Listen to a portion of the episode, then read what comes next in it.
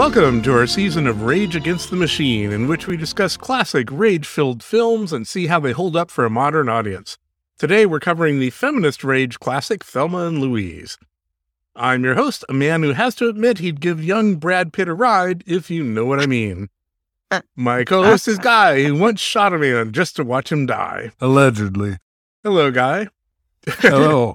And joining us today is Sarah Rose Siskind, who once was our very first guest and is now our very first repeat guest. Hello, Sarah. Returning champion. You liked me so much, you had to have me back. Well, Yeah. don't tell anyone, but even though we've had a lot of guests since then, you are our favorite guest ever. Yes. And also, us being dudes and all, we wanted to get, shall we say, another perspective on this movie. Uh, do you feel qualified you for this task? The one you called the Yeah. one girl you know. Exactly. Get some estrogen up in here. Yeah, I mean, actually, in some ways, I don't feel qualified because I feel like a woman who was alive during this time period would be better because I watch this and it's like science fiction, thank God. But I do feel the emotional reality of it. So maybe like half qualified. okay. Well, we'll get into that. So, Guy, do you have any background with this film? I mean, you know, we we included this in our list because it's clearly such an appropriate thing for the topic we're covering. But I don't know where you are in the film. yeah, I uh, I saw it years and years ago. I don't know exactly when. Uh, probably sometime after it after it came out, but still decades ago. Rewatching it, there were not a lot of things that I remembered seeing. Although I'm I am certain that I did see it way back when. But that was probably probably almost thirty years ago. So, you know, you forget things. I Right. do anyway. Yeah, and I had definitely seen it when it came out, although I mostly remember sort of the ending, obviously. um, Yeah. But so, Sarah, are you you're new to this? I had the problem is like it's one of those movies that's like so in the zeitgeist that I don't know if I'd seen it before because I think I just watched a bunch of clips on YouTube and pieced together the Mm. parts in between. So it was my first like real watching of it. Mhm. And it was one of those unfortunate things where like, you know, I feel like I've seen the parody of the ending like five times over before actually watching the real ending. And anytime they're like Mhm. near a cliff, spoiler alert, I'm like, oh no. Um, but uh, but yeah, first real time. So I don't know. Are there other films that kind of have tackled this, or is this sort of unique? I mean, I'm, uh, you know, I don't really have in mind other films that have really sort of taken on the patriarchy.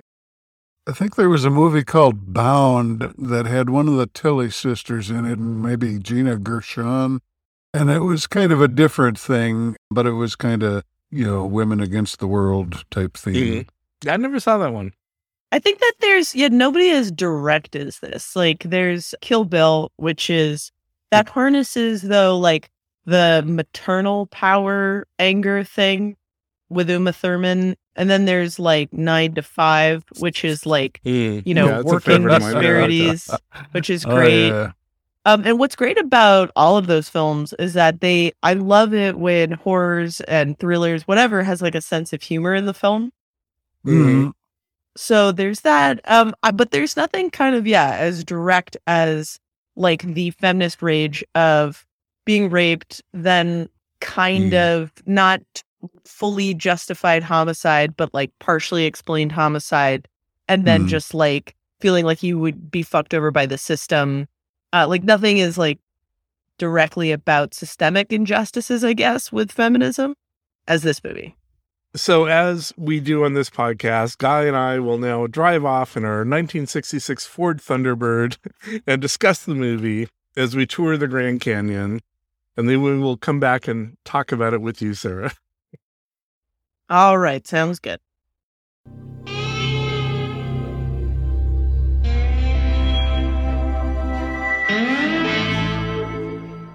Okay, so Guy and I are now going to walk through the film.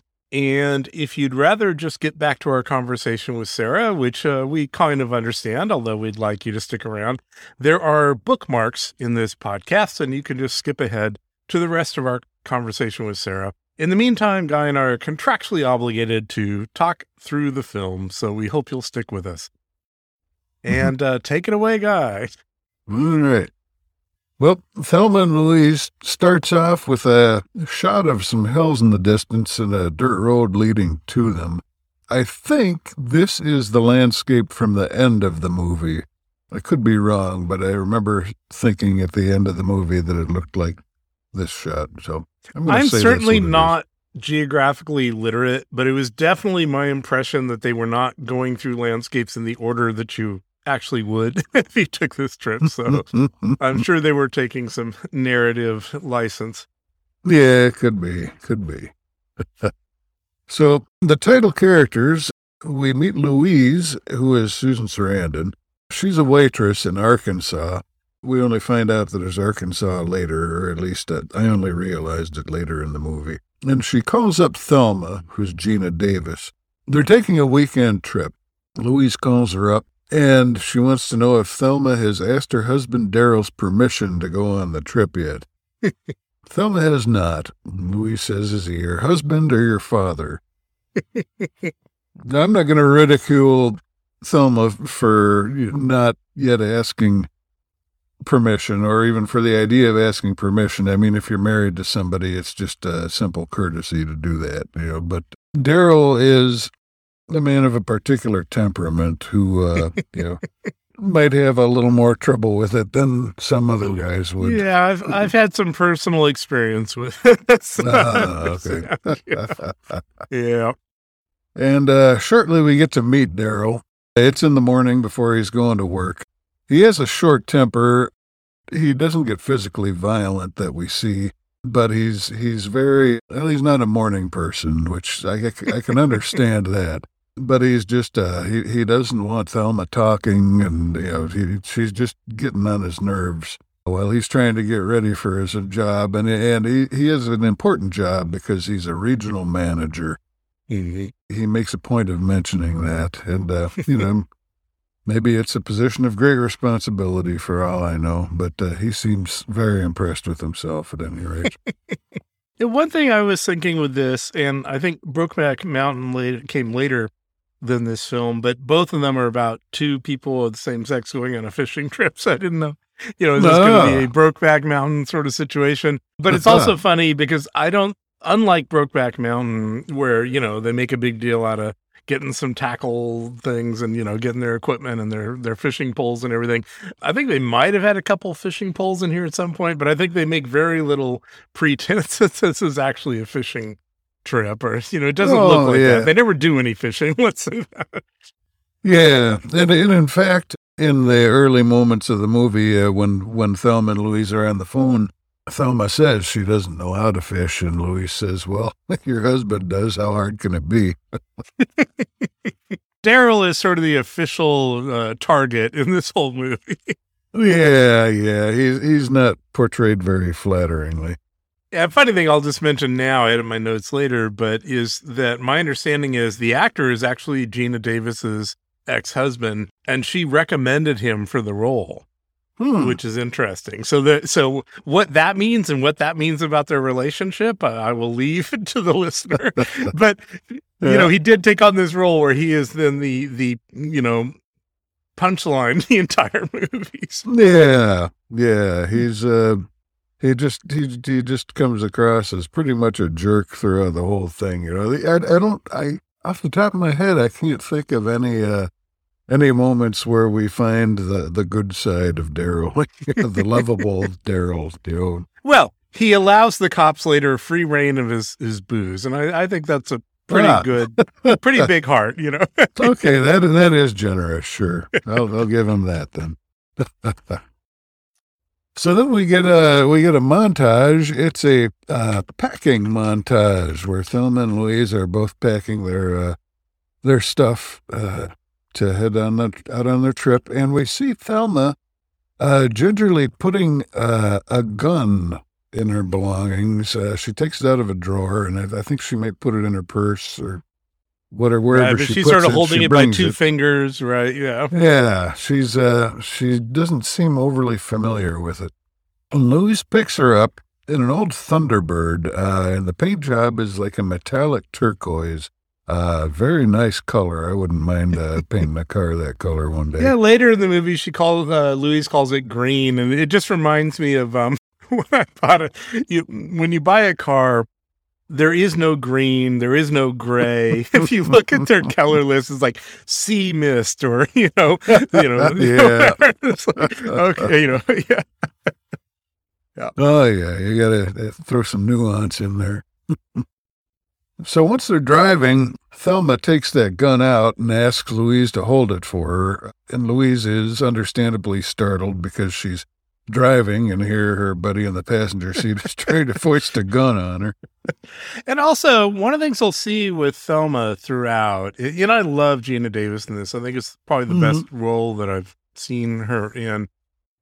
She never makes a good choice, right? She brings a gun, she hands it to Louise out in the open where some cop could see them or something and cause a trouble.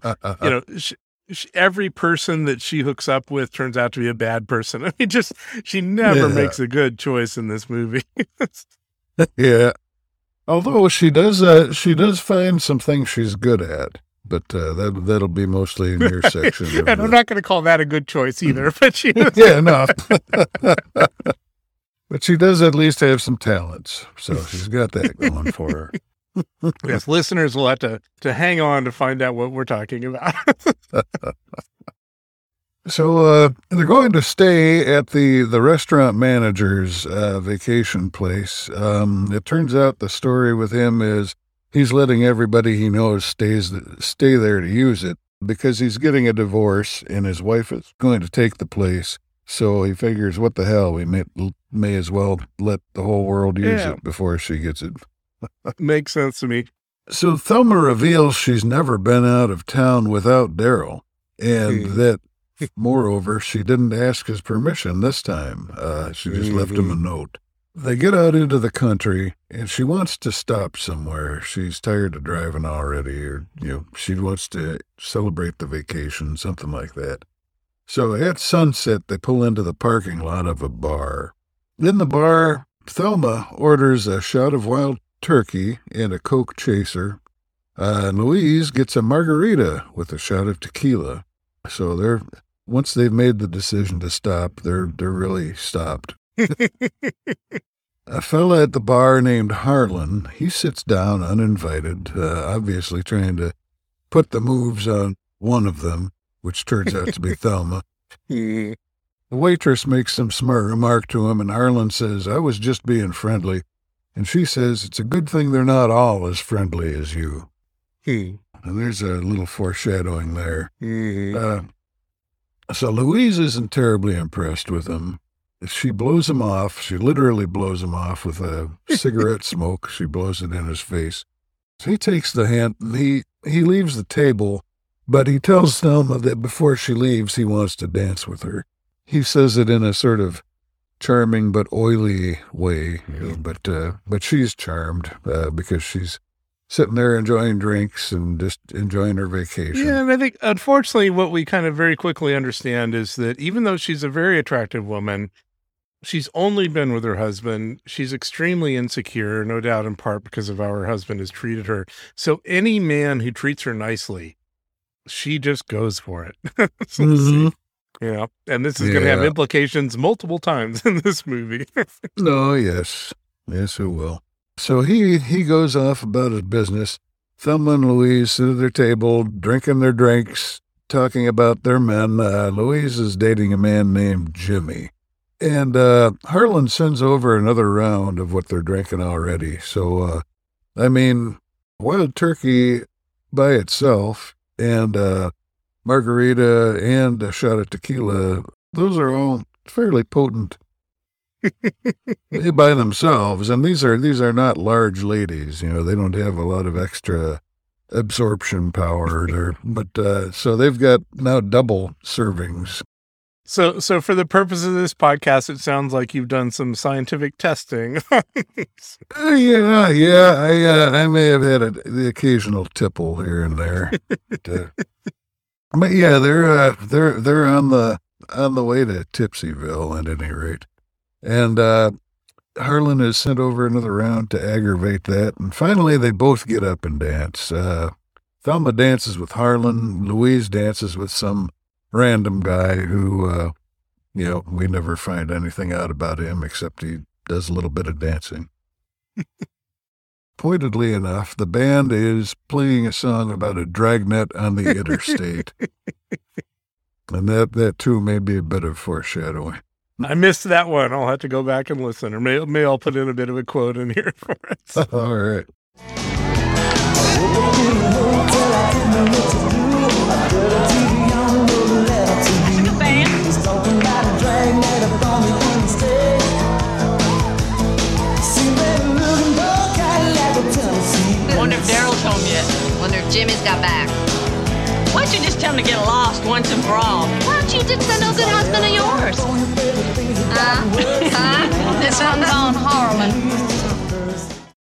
And then we uh, we get to see more dancing and and some line dancing, which I, I don't know if it's still a big thing, but I, I seem to remember maybe it was late '80s or early '90s. That was a popular thing uh, in my neck of the woods. I thought Um, square dancing was the hot thing for a while, but I don't really know the difference between line dancing and square dancing. I don't know the difference either. I can't say I've ever really done it that I can recall. but in line dancing, maybe in line dancing you form a line, and in square dancing you form a square. But that's that's yeah, that'd just- be too obvious. a- I'm not sure. That's just a guess. Yeah. Soon enough, Louise bows out. She goes back to her margarita. And finally, she starts signaling to Thelma, you know, tapping her watch and all that. And Thelma ignores her. So finally, she goes over to her and says, I'm going to visit the little girl's room and then it's time to go. And Thelma says she's ready to go. But Harlan gives her a series of twirls, uh, as dancers do. And uh, that that aggravates something in Thelma's tummy. Uh, she's she's going to have to get rid of some excess baggage. So Harlan takes her out to the parking lot, uh, and we see that she's just uh, just recovering after having emptied her gut. And then Harlan starts to get uh, a little unpleasant. He starts grabbing her menacingly, and uh, he says he's not going to hurt her. But when she struggles and resists, uh, he does indeed start hurting her. And it gets to the point where he starts raping her, but just as he begins, Louise has come out and caught him at it, and she puts the mm-hmm. barrel of the revolver right under his ear. Mm-hmm.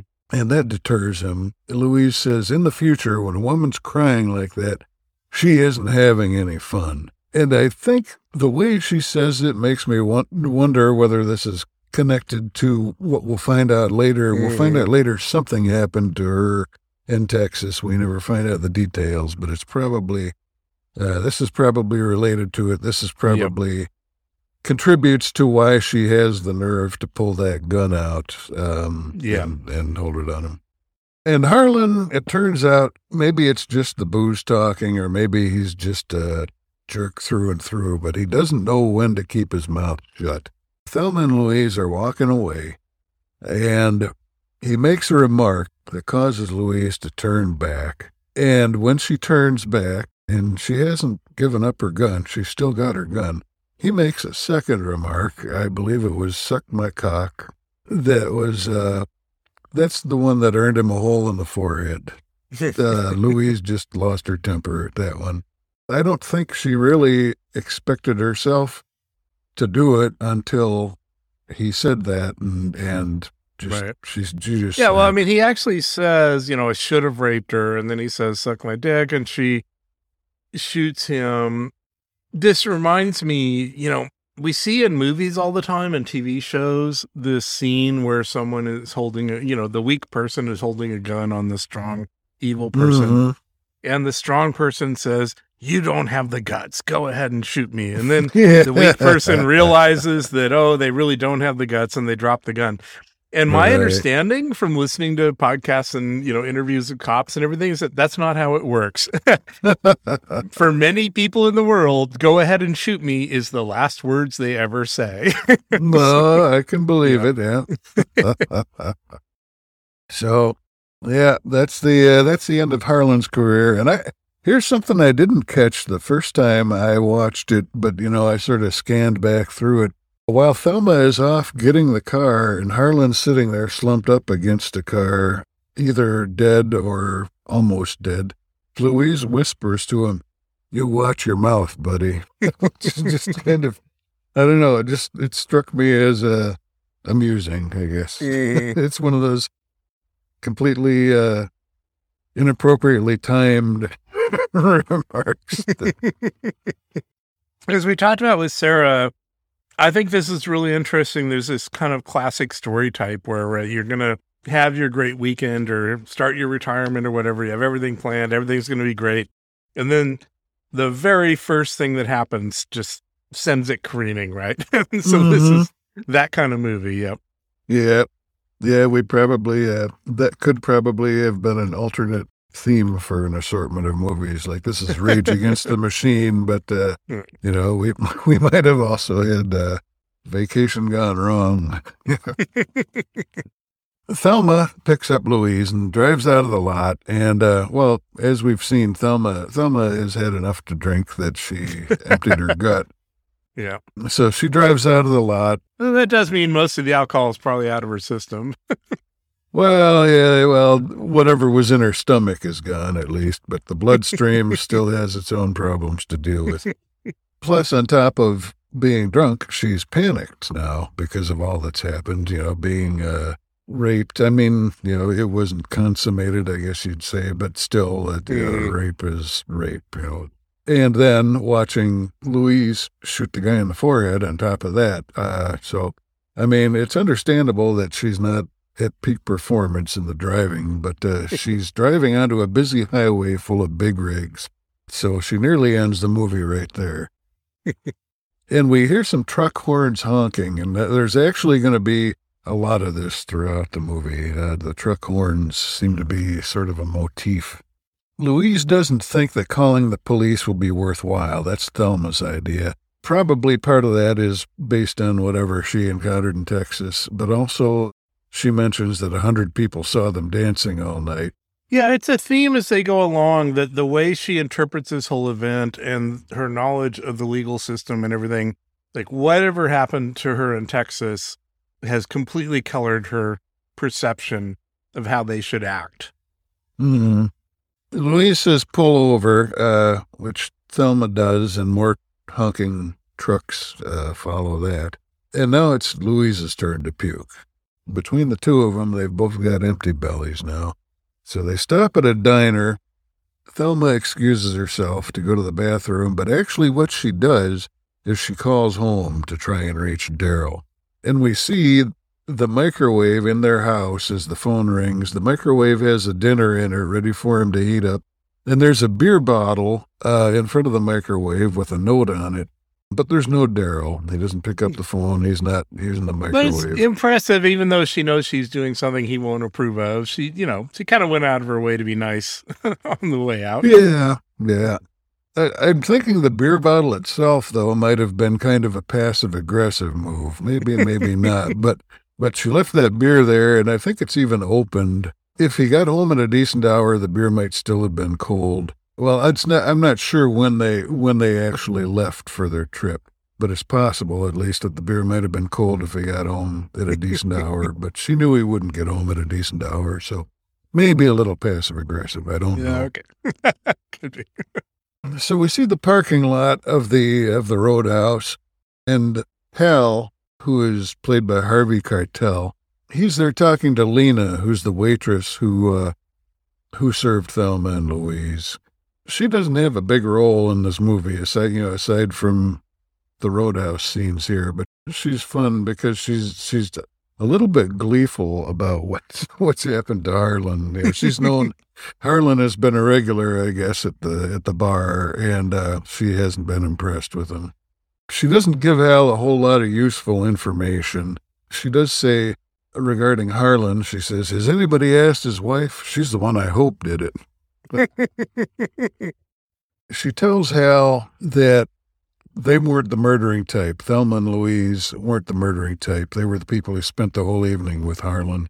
But she can't believe that they they did it. And it's true enough that they're not they're not the murdering type. They don't go around. At least to start with. yeah, yeah. well, you know, this kind of reminds me of a tangential bar story. I've been now in a couple different bars, uh, you know, and I'm sure then this implies that she as a bartender would sort of have to deal with this guy, maybe kind of deflect him, etc.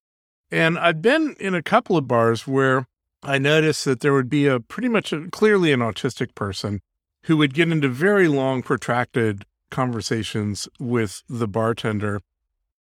And this was this person's way to have sort of a social life, right? Someone they could Mhm. interact with, etc. Now for the bartender, they were it's sort of not consensual in that this is their job, you know, etc. But Mm, what I found in that case is sometimes they would, you know, they would be sort of taking the hit. Like they knew this person needed someone to talk to, and they knew that if they, the bartender, didn't interact with them and, you know, re- reply and respond, even though it would be kind of boring over time, 'cause the conversations were always the same and, and everything. Mhm.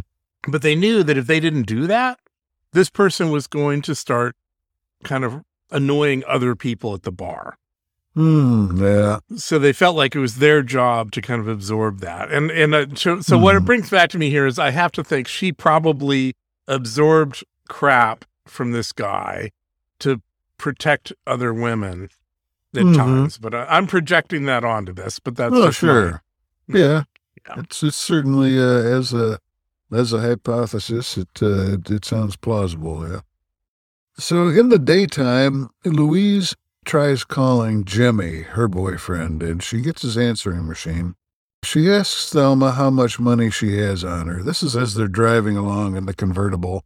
Thelma pulls her money out. She says she has sixty-one dollars, and immediately twenty-dollar bill blows away in the wind. Uh, she says it's forty-one dollars. uh, so they check into a motel. They're both very tense. They argue a little bit, uh, get get some high temper going. Louise suggests that Thelma put on a bikini and uh, go out to lounge by the pool, which she does. Louise gets hold of Jimmy. She says she's in trouble, asks him to wire her $6,700 that he, uh, he had st- saved up.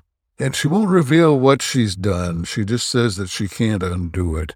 And he says he'll help, you know, even though she won't tell him what she did. And it's a lot of money. You know, I, I didn't look up what $6,700 would be in 1991 mm-hmm. currency, but I have to think, given that it's 30 years ago, it's probably, at, I would guess, at least twenty, twenty-five thousand dollars equivalent uh, in today's money. So, mm-hmm.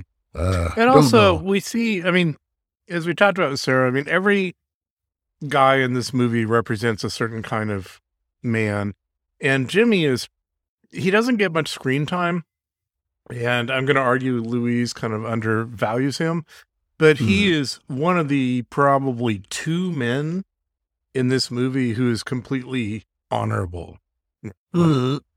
does what he needs to do, helps out, doesn't, you know, doesn't interfere. Yeah, yeah. He, uh, he comes across as overall a good guy. He has a moment where he loses his temper briefly, but he doesn't get he doesn't get violent. I I think he knocks over a table or something, but he doesn't uh, he doesn't harm Louise at all. But we'll, we'll get to that. eh? But um, anyway, uh, yeah, he, he seems like overall like he might be a pretty good guy. Oh, and there is a third guy that we didn't get a chance to discuss. Who he's an old guy sitting on a bench though, so it's not really much of a role. But I, I think he might be a good guy too. I think this might also be the scene. I didn't put it in my notes, but I think this might be where uh, Louise asks Jimmy if uh, if he loves her, and he says there's like a pause, an awkward pause, kind of, and, and then he says, "Yeah, yeah," Uh, but but it's like you know he's she's kind of dragging it out of him. You know, he's Mhm. not like, "Of course I love you." You know, it's it's a little more reluctant than that, but still, he uh, he comes across overall as a stand-up guy. You know, but we'll we'll, we'll see more of him. So Louise is going to call him in an hour. Louise drives her car right up next to the pool. Uh, the the road goes right by the pool, and she picks up Thelma, still in her bikini, just has her get into the car. And they drive off towards Oklahoma City. Meanwhile, Hal talks to his chief, and the chief asks if they might be thinking of crossing the state lines, and Hal says it's possible. So the chief suggests calling in the FBI in case they're leaving the state. So things are getting a little more complicated uh, now. Louise tells Thelma she's decided she's going to Mexico. They're go- driving to Oklahoma City to pick up the money. Then Louise is going to Mexico, and if Thelma wants to come with her, she can. At a gas station, Louise calls Jimmy, and he tells her to go to the Vagabond Motel in Oklahoma City. That's where the money will be wired. Meanwhile, inside the station, Thelma's buying a lot of airplane bottles, the little little alcohol bottles you get on airplanes. And the cashier uh, helpfully suggests she might prefer to buy them in the large economies. size. but but she declines, uh, and I, I think maybe the reasoning is that uh, if you drink from little bottles, you don't have a problem. But yeah, I also think though it's really a convenience thing, right? if you're, i- you know, either driving, as we'll see, because uh, they develop a uh, taste for drinking and driving, or Mhm. in the passenger seat, it's easier to drink a little airplane bottle than a big, big bottle. But that's just my No, theory. sure. You know, yeah, she knows she's not going to be like pouring this into cups, right? yeah. but she buys a whole bunch of those, and uh, she finally manages to reach Daryl on the telephone, and he's steamed, but it's kind of a funny scene. He's talking to her, and he's obviously very upset with her, but he's not so upset that he can't watch the football game at the same time as he's talking to her. That's uh, I that's got to how defend him as a guy. I mean, that's just you know. That's it just was a basic video game, multitasking, you know. Yeah, yeah, I guess that's not not anything unusual, but uh, but still, you know, if if there's ever a time to focus on the telephone conversation, it's when your your wife has gone off for a weekend without uh, telling you she was going. I would think. yeah. You know, if you're willing to miss the touchdown, okay. So Thelma ends the call by telling Daryl, "Go fuck yourself," which uh, probably is something that he could have used more of in the past, but uh, uh, he's hearing it now anyway. Uh, she leaves the phone and she's uh, she's pretty broken up about the just everything. She walks by Brad Pitt, who uh, he's just sort of a loiterer, you know, hitchhiker. Uh, he asks if she's okay, and she brushes him off. And uh, he he's not, at least uh, not here. He's he's not the Harlan type. You know, he he's not gonna try and go where he's not welcome. Although Harlan Harlan himself excused himself from the table, uh, knowing that uh, he could have another chance after a little while. But anyway, yeah. But Brad Pitt doesn't doesn't come across as that kind of guy at first. Anyway, he uh, he he seems just genuinely And uh, concerned. I'm going to say, being a young Brad Pitt, what I would say is he knows that he'll have another chance. So- so maybe he's not that different from Harlan in that regard. then. well, I'm not sure. Yeah, I don't think Harlan was Yeah. quite as charming, but or quite as the combination, shall we say, the Brad Yeah. Combination. yeah, if uh, if he didn't have a chance with Thelma, he'd have a chance with someone. There's a great movie story about Mike Nichols and Hmm. the graduate, Robert Redford, was up for the role. And Mike Nichols was talking to him, and he said, and at this point, you know, the woman turns him down. So, do, do you have experience with being rejected? Robert Redford literally turned to him and said, "What? What are you talking about?"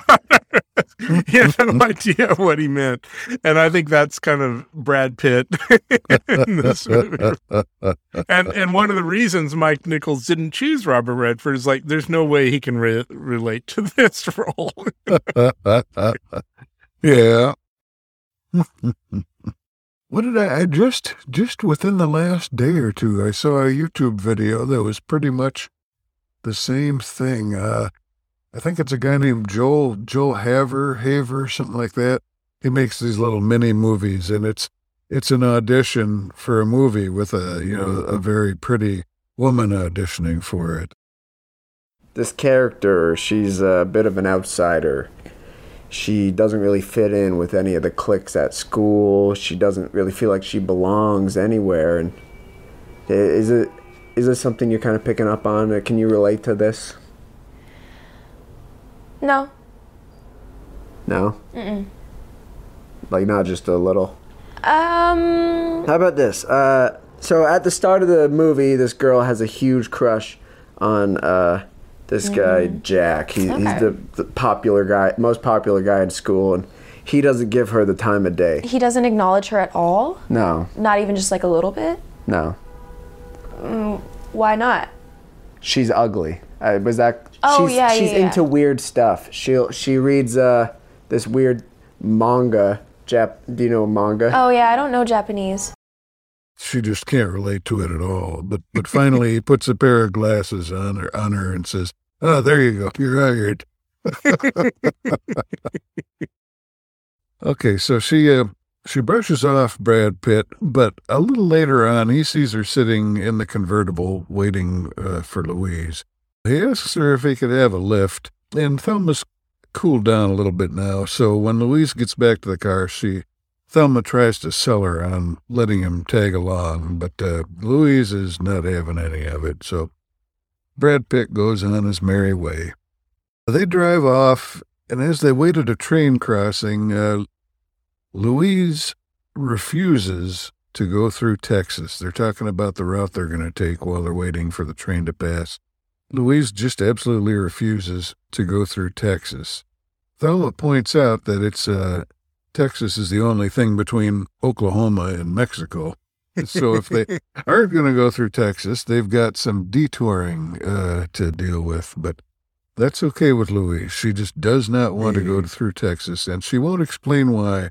But she does say Texas is not the place you want to get caught. So that's there. There's various little suggestive clues throughout the movie about you know what what may have happened in Texas, but we never get a hard mm-hmm. and fast answer. Meanwhile, Hal is using a credit card to break in to Louise's place. And this doesn't really seem to go anywhere. He he breaks in and just looks at some pictures that she has lying around, but it's not a long scene. It's it's very brief, probably 20, 30 seconds, I think. And we get back to Thelma and Louise, and Brad Pitt has gotten ahead of them on the road. Somebody else picked him up and gave him a ride, apparently. And this time, uh, Louise relents. She decides to take him along. And then we cut back to Hal. Hal's talking to Daryl, and Daryl is uh, is flabbergasted. Basically, all he can say is, "What? What?" it's, it's a good little I think scene. you know as the movie progresses, we'll. uh, This is we just see his reactions to things, so it's never really explained. But I feel like he's like he has this dumb wife that he's annoyed with, and you know, etc. And then she goes out and starts having this fabulous, you know, exciting life, and he just he doesn't know how to process it. it's like this is not the person who he's been married to and has been annoying him, and etc. Yeah. Yeah, yeah. She uh in in the scene that we saw with the two of them talking early on, yeah, but when he was getting ready for work, she did not come across as any kind of firebrand. You know, she was really trying to placate him as much as possible. So yeah, this is a side of her he has not seen. So Louise, Tom and Louise are driving along with Brad Pitt and uh, they see some cops approaching with their sirens or their, their flashers on, uh, approaching down the road from the opposite direction. And Louise cuts off the road and she actually drives through an oil field just to steer clear of the cops. Uh, and this, this gives Brad Pitt the idea that something's up. Yeah, I'm not sure he's the smartest person in the world, but you know, even for him, it's like, oh, that's interesting. yeah. but it, it, it isn't uh, it isn't harming him in any way, so he know, doesn't make a big deal about it. Hal, meanwhile, found out uh, from talking to Daryl that Thelma would never shoot the gun uh, that she had. She just kept it in the drawer for years until she took it out to go on the vacation. So that's another thing that uh, presumably startled Daryl. Louise reaches the pickup point, the hotel where she's supposed to have the wired money waiting. And there's no wired money waiting, but she hears a voice from behind her in the motel lobby, and that's Jimmy. He's he's actually flown out there to give her the money face to face. So, you know, this is evidence that even if even if he is reluctant to tell her that he loves her, he still cares enough to uh, you know, do some traveling. And I mean, a plane ticket, that's not a small expense generally. So, uh, Mhm. plus giving her $6,700 out of his savings. So, yeah, it's, uh, it's interesting that he showed up. And, uh, Louise leaves the money with, uh, with Thelma while she goes to talk to Jimmy. And she, she makes a point of saying, pointing out, uh, this is, this money is our future. You got to guard it close. And, uh, and, yeah, we, we'll discuss that elsewhere, but yeah. yeah, it's it's um it's it's one of the more obvious moments in the movie. I don't know for for lack of a Yeah, I mean, the screenplay has her do this because they need her to do it, but it makes no sense whatsoever, right? I have the money that's going to save our life. I'm now going to hand it over to the least reliable person in my life. yeah, Hmm. yeah, it's unfortunate. Louise and Jimmy, they're talking in a different motel room, and they have an emotional scene together. Um, and uh, Jimmy loses his cool for a moment. This is where he, you know, knocks some inanimate objects around, but he doesn't come close to harming Louise. And very quickly, he uh, cools down and shapes up, and uh, they talk like adults again. Meanwhile, Brad Pitt has has come back to Thelma's uh, motel room. He was out in the rain waiting for somebody else to pick him up, but he bided his time. And uh, when Louise left, uh, he decided to strike while the iron was hot. So he gets into her room, and uh, soon enough, he gets shirtless, which, uh, you know, who knows where this could be leading, but uh, we'll find out soon enough. He tells her about his parole. He's on parole, it turns out, or that's what he tells her. It could be true. There's no, I guess, no reason to doubt him. It just something about it didn't strike me as, yeah, it's right. It's it sounded more like something uh, to excite her as as the audience. Right. You know, something. To, I, I think what we never resolve is to what degree is he actually a bad boy, and to what degree does he use being a bad boy just to get into women's pants and you know, as you say, excite them? yeah. Although we'll see, he's at least somewhat of a bad boy. well, yeah, he's uh, he, he's he's yeah, yeah, he he's lacking in some kinds of conscience, to be sure. And he tells her about his career of robbery, and he goes into some detail about the stock lines that he uses when he's holding up a place, or at least gives her samples of things that he might say when he's holding up a place. Okay. Well, see, first you pick your place, right? Then I just sit back and I watch it for a little while. Wait for that right moment to make my move, see? That's, that's something you gotta know up here. That shit cannot be taught. And then, uh. Oh, shit, I don't wanna talk about this. What? Like dear. All right. Then I'd waltz right in. Yep.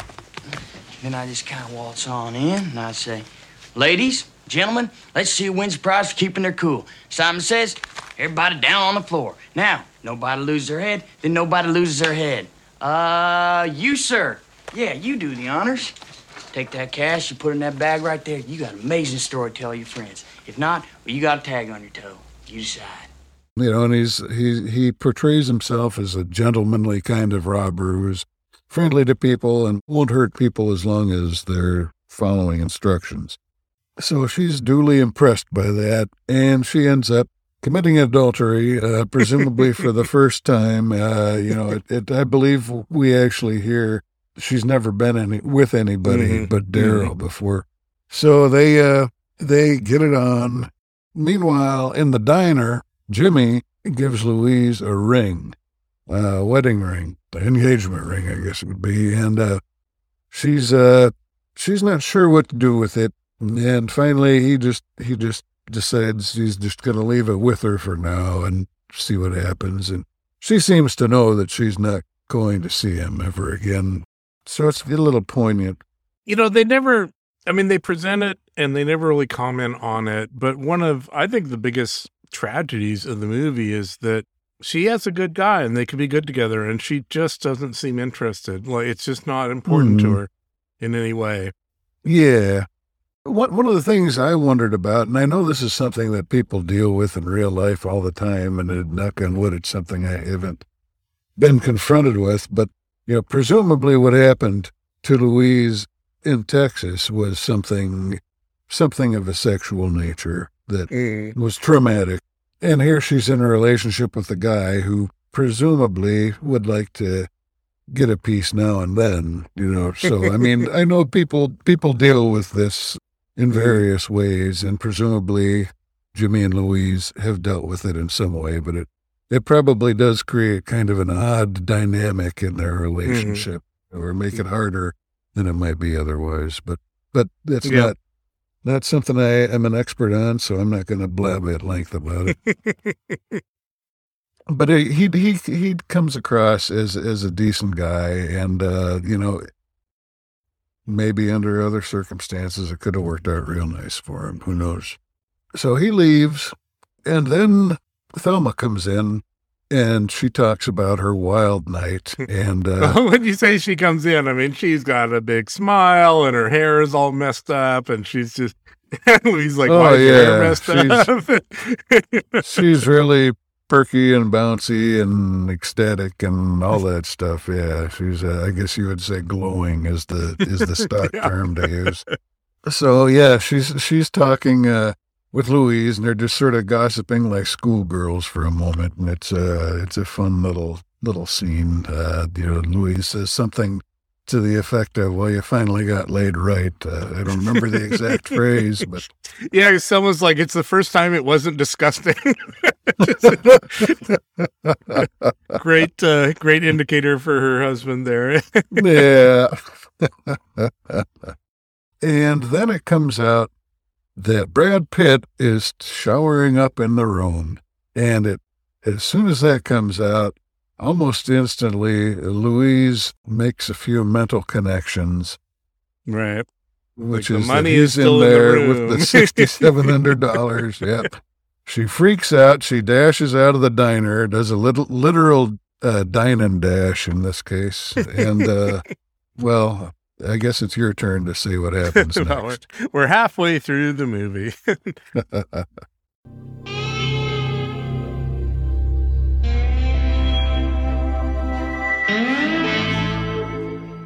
Okay, so Thelma and Louise run into Thelma's room, and surprise, JD is gone and the cash is gone. In fact, he just left the envelope. Now, if I were him, I would have taken the envelope, but he left the envelope.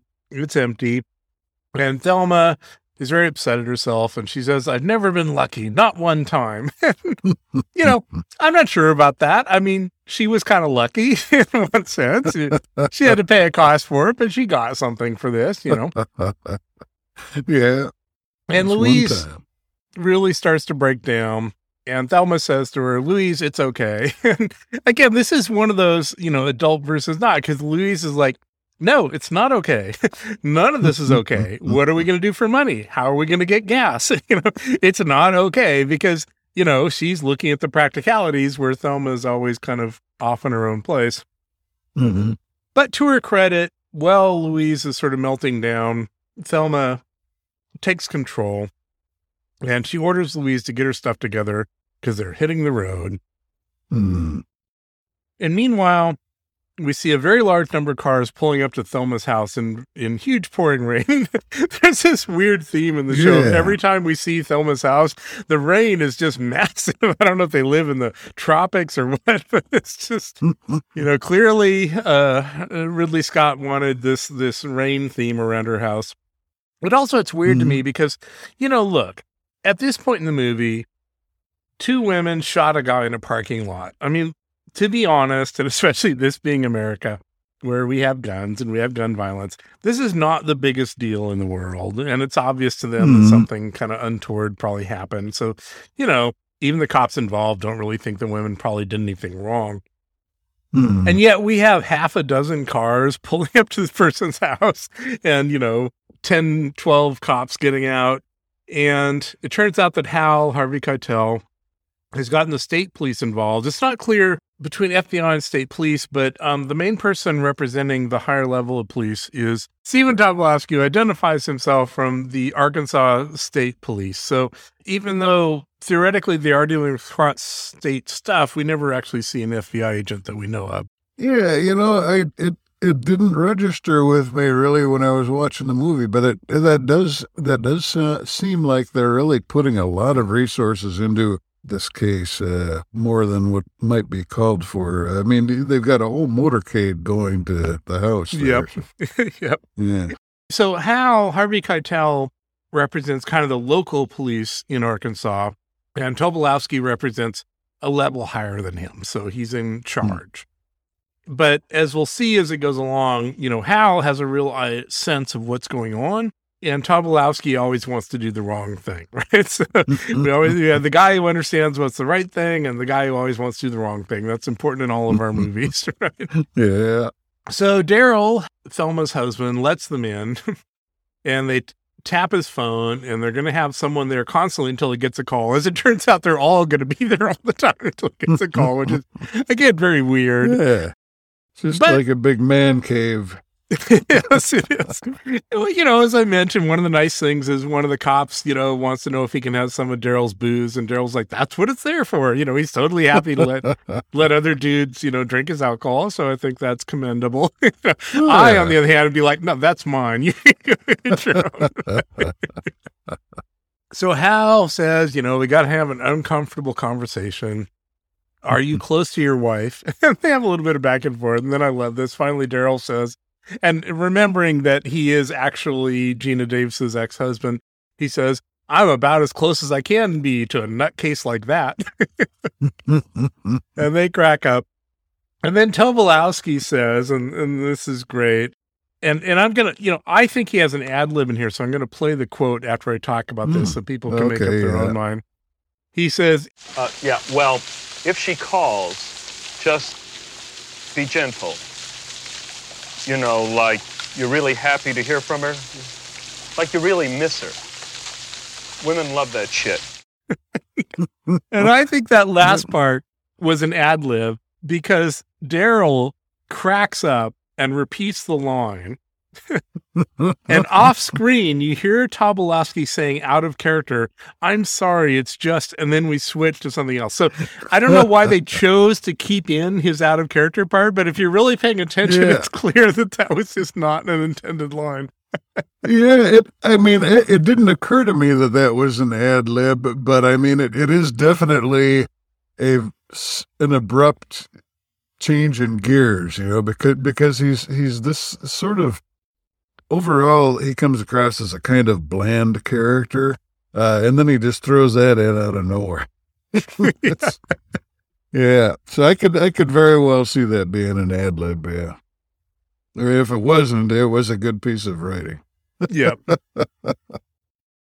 so now, you know, we switch back uh, to the car. Thelma is driving. You know, they the Thelma and Louise trade off driving all the time. That's actually kind of a nice thing about the movie. They're kind of realistic about, you know, you can't go across the entire country, you know, with just one person driving. Yeah. And she stops near a grocery store, asks Louise if she wants anything. Louise is clearly depressed and not interested in anything. Thelma forces her cigarette on her and then disappears into the store. And kind of a weird thing here because at the very beginning of the movie, we saw Louise smoking, you know, in a restaurant in the kitchen. So it's not like she has a problem with smoking, but she seems to be trying to resist it. And eventually she Mhm. gives in and smokes a cigarette. And then she sees these two old women in a window looking at her. And she stares at them for a long time. And it's clear she's sort of seeing her future in some sense. Mm. And Yeah. it's not something she seems happy with, you know, because she immediately gets out her lipstick and looks in the car mirror to to apply the lipstick and kind of touch herself up, be a little more nice looking. But then she just sees what she looks like. You know, they've been on the road now, they've done all this, and she just throws the lipstick away like it's useless, you know. Hmm. I thought this was just an interesting little moment. You can take from it whatever you want, but there's a lot going on there. Oh yeah. And then Thelma runs out of the store. she yells at Louise to drive. This is another th- moment where I kind of saw it coming. You know, and, and, and it may be because a long time ago I had seen the movie, but really I hardly remembered anything uh, about it rewatching it. But this, when they stopped here uh, after Brad Pitt had given his accounting of his own criminal career, uh, when they stopped here, I just thought, "Oh, okay, I bet, I bet she's gonna." and there's also an interesting question here, which is Louise never seemed to think that Thelma stopped and went into the store, but they have no cash. Like literally all of their money was stolen. right. And so she doesn't quite think through why is Thelma stopping at a store. Yeah. Although presumably they might each, have had a little bit of money on them, you know, at least almost forty-one dollars, maybe. so as they're driving off, Louise asks what happened, and Thelma shows her a wad of cash. and Louise says, You robbed the store? and Thelma says, in, you know, classic bank robber style, Well, we needed the money. and we have a very nice transition here because Louise asks Thelma what she said to rob them. And Thelma says, Well, I said. And then we switch to security camera coverage of her robbing the store. And it turns out that the cops and Daryl are watching this security camera video of her robbing the store. And she is Mhm. repeating every single thing that JD, you know, Brad Pitt said to her about how he robbed places. You know, if you don't lose your head, you won't lose your head, you know, uh, et cetera. Yeah, she uh, she may not be the sharpest tool in the shed, but she's got a hell of a memory. I mean, she, yeah. She got it right down. And people go along with her and she gets her stuff. And then at the last minute, she asks them for a bunch of the little uh, turkey, wild turkey bottles. She's inconsistent about that. And then, you know, we know now that that's when she ran back and jumped in the car and they drove off. And they're driving along. And Thelma wonders that they should be driving during the day, given that they're now being looked for. And Louise says no, but she wants to put distance between them and the scene of our last goddamn crime. and they both crack up. Yeah, they kind of realize, okay, they're criminals now. There's no getting away from it. But, you know, because previously only Louise had committed a crime, right? She had shot the Mhm. guy. Whether she'd be found guilty of that or not, she was the one who shot him. But now they both committed a crime. As they're driving along, we now get the beginning of what I call the truck driver saga. a semi truck is ahead of them, and he waves through his window, letting them know it's safe for them to pass. You know, there's no cars ahead that they need to worry about. And Thelma, with her usual perceptiveness, says, Isn't he nice? Truck drivers are always the nicest drivers on the road. And as they pass, are starting to pass the truck, they notice the classic naked lady mud flaps on the truck. Now that's so classic. I, you know, I wouldn't hold it against the driver, but they do. They kind of make a comment It's about a it. classic for a reason. Yeah. and then, you know, but not content to leave well enough alone, the trunk driver honks at them as they come alongside. And then he does a rather rude tongue maneuver. at them. Yeah. Yeah, yeah. Just a little, little lick in the ice cream cone thing. Yeah, they're not impressed. so they race along ahead of him and they get to some godforsaken gas station in the middle of nowhere. Kind of interesting how this is handled because there's this really old guy with a big beard sitting on a bench. I think you referred to him earlier. And yeah. with no dialogue whatsoever, Louise takes off all her jewelry and she uses a, a wrench or something to take off her earrings. And she gives them to the owner, presumably for gas. She just hands it to him and he Well, looks at her. I don't know. I, I I think she might have been buying that white cowboy hat. I'm not Mm, certain. That's true. Because, she, does because they'd have money from the from the holdup for gas. That's true. but I'm not hundred percent sure. Well, but I think, you know, the reality of this is she's taking off all of her jewelry and giving it away. She's shedding the Mhm. last sort of parts of civilization. right? And civilization and feminization. Yeah, Yes. the prettying up stuff. Yeah. Yeah, that's a good way to say it, feminization. So, so yeah, this is the last time that she's got any of that, and from here on out, she's a hard bitten criminal. yeah. So then we switch to JD, uh, you know, Brad Pitt being brought into the police station. Hmm. and Hal, you know, Harvey Keitel being as we talked, you know, as I, and I mentioned this with Sarah, you know, we usually have these movies where we have a scientist who understands exactly what's happening with everything. Like in King Kong, you know, we had the scientist who understood exactly what King Kong was doing and all his motivations. Well, here we have Hal who understands exactly what the women are doing and all their motivations, and he's trying to Mhm. save them. And he points out to JD that until JD stole their money, the women had a chance because, you know, yeah, they'd shot a guy, but there might be a good reason for that, right? They might be able to get off on that. But after JD stole their money, they were out of money and they ended up robbing a store. And once they robbed the store, it was armed robbery. And now they're in serious trouble. Yeah. So he blames JD for this, for putting them into that situation. Yeah. and he wants everything JD knows so that he has some chance to help the women. And JD gives him a lot of crap and he kind of takes off his hat and smacks him around, you know. But eventually, I mean, JD also is not really a bad guy. So, you know, he eventually, as we find out, kind of gives up what he knows. Yeah, I don't, I don't, I don't know that I ever reached a, a firm verdict on JD. I mean, uh, he, uh, I, I think, uh, he, he probably just doesn't, just doesn't think a lot about what other people, you know, about the consequences of what he does or, or care much about it. So, yeah, probably is kind of a bad guy. Yeah, I guess maybe I take it more significantly that he's able to give someone a good lay. you know, maybe that gives you a lot of leeway. Maybe. So meanwhile, it's at night and they pull up some town and Louise has Thelma call her husband. And this is really funny because Louise wants to know if the cops and everything have figured stuff out. So she wants to know if they've tapped her, you know, Daryl's phone. So she tells Thelma, if Daryl does anything unusual, hang up immediately. and so Thelma calls him and Daryl, you know, picks up the phone. The cops are all around him, et cetera, right? And they, they've tapped the phone. And Daryl, with exaggerated excitedness, says, Thelma, hello. she, she immediately hangs up and said, he knows. yeah. Yeah, he, uh, he gave that away. yeah, and you guys just imagine this would normally be the guy sitting there drinking beer, watching the football thing, going, "Oh yeah, okay, whatever." Yeah, yeah, you'd expect him to pick it up and say, What? Something like that.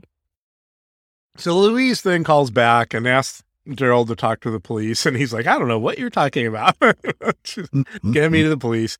So finally, Hal takes the phone, introduces himself, and he then tells her he doesn't think they can make it all the way to Mexico. And this really upsets Louise because it turns out Thelma told JD they were going to Mexico. In Yeah. fact, specifically, she said, you know, if you ever get to Mexico, hook up with us. And Thelma's like, well, he promised he wouldn't tell anybody, et cetera, et cetera. So once again, Thelma has kind of messed things up. I mean, we love her. She's she's pretty. She's you know delightful. She, you know she's open to experience, but she has absolutely no judgment. she kind of messes everything up in the movie.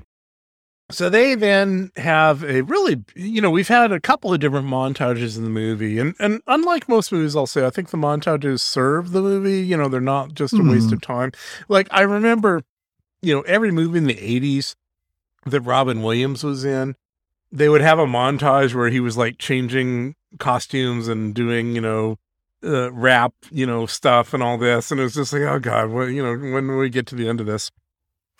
Where at least for me as an adult. But all the montages in this movie, I think, kind of serve the movie. And in this Mhm. case, they're driving through the night because obviously they need to get as far as they can and don't want to wait till the day. And I think they're in Wyoming. I'm, I'm geographically think- illiterate, but I'm thinking Wyoming's way too far north. Uh, yeah. It, Well, it- where do you have all be- of those rock formations? It might I be mean, I guess it could- Utah. Yeah, Utah Let me- makes Let sense. me look up a. Uh, uh, I we can figure this out pretty rapidly enough. Uh, let's see. Just got to zoom out. So if they can't go to Texas, they're probably in New Mexico. Mm. So you have those brilliant John. Um, what's the director? Um, Stagecoach. John Ford. Yeah, you have these brilliant John Ford rock formations in the background, right? They're driving through whichever state that Right. is, and, and it's really beautiful. And they're switching who's driving, and more and more they're both starting to uh, drink while they drive. That's sort of part of the weird, you know, Louise loosening up thing is that she starts uh, adopting Thelma's thing of drinking all the time. And eventually, toward morning, they encounter that truck driver again, and he gets even more cartoonish with lewd, sort of masturbatory gestures and his tongue, and he's yelling jokes at them. And they do their best to ignore him. And then a little while later, Thelma confronts Louise, saying she must have been raped in Texas. Like that's just what had to have happened. And Louise refuses to talk about it. She gets very upset and just she is not going to talk about whatever happened in Texas. So we never we never know. And now we start what I call the cop saga. So it's sort of the morning Mhm. and this very butch cop pulls them over and he's it's kind of funny. So, you know they're in the middle of nowhere etc but he's very image conscious. So before he gets out of the car he carefully puts on his hat and adjusts it and his glasses so that he'll have the right look. It's kind of like a terminator 2 you know cop look. And he comes up to the car and the thing is he's run the plate so he knows what's going on and he tells Louise to get out of the car and he puts her in his car. Now, here's a really weird thing. I've never ever seen this, and I, I think they probably did this for visual purposes, but it's incorrect. She he puts her in the front seat of the car. You never put the criminal or the person you're arresting in the front seat. They always go in the back seat. You know, if it was a traffic violation, like if, if he didn't know yet, I mean, I'm not sure that he knew yet that she was who she was. No, he Uh, tells her, You're a bad person. I know who you are. I know what you've done. I mean, he's very specific about it. Well, he says, I, I remember, yeah, it, you could be right. I remember him saying she was a bad person, but I thought he was talking about the speeding because she was going like a yeah. 110 miles an hour. Well, I'm gonna say he knew, and I and I think they just put her in the front seat because it just made various shots work better, you know. But he's about to call in the fact that he has this criminal who's murdered somebody, and then Thelma shows up at the window and puts a gun to his head. Now here's another thing, and you know, again, as someone who's kind of obsessed with police procedure in these cases, when you have what you know are dangerous criminals, you would not put yourself in a situation where one of them is in the front seat of your car and the other one you don't have control over. They're in the other thing. I mean, Mhm. that's just, you know, the very first thing a single person in a cop car would do is they would call in support before they even Hmm. got out of their car. Right. So either, as you're saying, he hadn't seen all this, which I just, I, I don't think that's the case because I think he shows here he knows what's going on, or he's a bad cop, or the movie script just wanted to make things work. Right. So, hmm. See, I, I, I got the impression that he didn't know who they were beyond the fact that he had clocked him going 110 Mhm. miles an hour. But I, yeah, it, I, I can't prove that. So okay. I'll leave Our that as listeners uh, will have to decide. right. So Thelma puts a gun to his head, has him get out of the car. She politely shoots a couple of air holes in the trunk. and then they put him in the trunk. As we debated with Sarah, I mean, good chance he would have died in any case here, but at least they tried to give him some breathing holes. Yeah. Uh, as they're putting him in the trunk, Louise trades her sunglasses for his, so that's kind of funny. Hmm. And we also had this thing where he started out as this very butch guy in control because, you know, he's the cop and he's got the gun. And as soon as they turn the tables, he turns into a total wuss, you know, begging and Yeah. pleading and, yeah. This it it I mean, yeah, it it certainly could happen, although that struck me as maybe a little bit too much of a you know, uh authorial wish fulfillment type thing. Yeah. But uh yeah, whatever. It's it could happen, so sure. Yeah. Well, I think in a very good movie, we have a couple of these things that don't necessarily quite ring true. And once they get back on the road and they leave the, the car on the side of the road, the with the cop lights still going and everything, Thelma's musing back on the shooting, and she points out that because she danced with the guy that they'd shot, she'd have been blamed. She says she feels better off now because even though they're being pursued, at least now she's having fun. And her only regret is she wished she'd shot the guy. So she, we're we're going into this mode here where they're sort of transitioning to the final stage of the movie, right? You know, what kind of people are they? What is their role, et cetera? And and more and more they're coming to just accept what they've done and what's going to happen to them. Yeah, and somewhere I don't know if it's right here or further on down, but but there is a point where Thelma's going to mention that she's actually finding something that she's good at. you know, she's she's talented or she has a knack for it. I don't remember exactly how she puts it, but uh, So we get one more call from Louise to Hal, and I think this is really kind of a movie thing. Like they want them to have a little bit of more relationship with him before the end of the movie. mhm.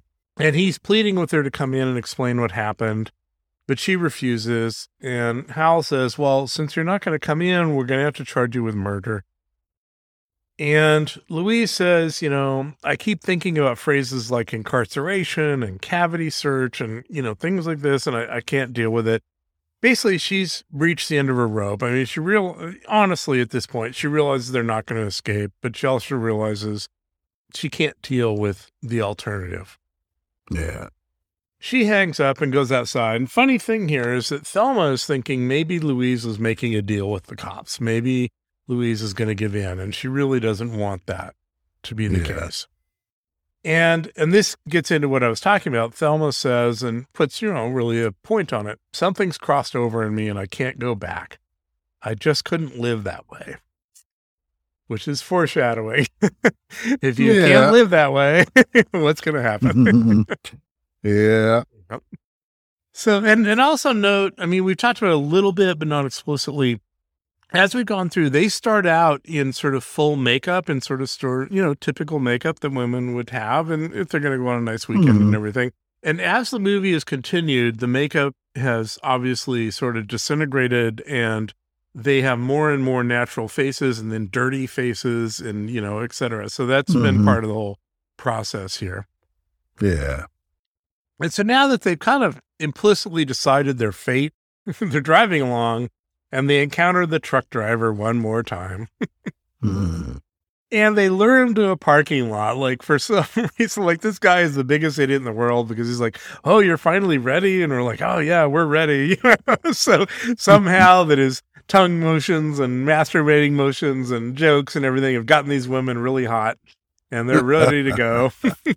So they all pull over to some parking lot somewhere, and then Louise pulls out a gun and tells him to apologize. And to some degree, to his credit, he refuses to apologize, right? Well, calling them names and acting like a clown. So, Standing his ground. yeah, unlike that cop, he's going to be who he is. He's not going to turn into a wuss. You know, so I guess there's some credit to that. This is a similar situation uh, to Harlan, though. I mean, he uh, he could have just Yeah. kept his mouth shut and, and lived to see another day, but he he didn't. Yep. So this guy doesn't know what the you know. He could be in the very same situation. I mean, they've got a gun, obviously. So right.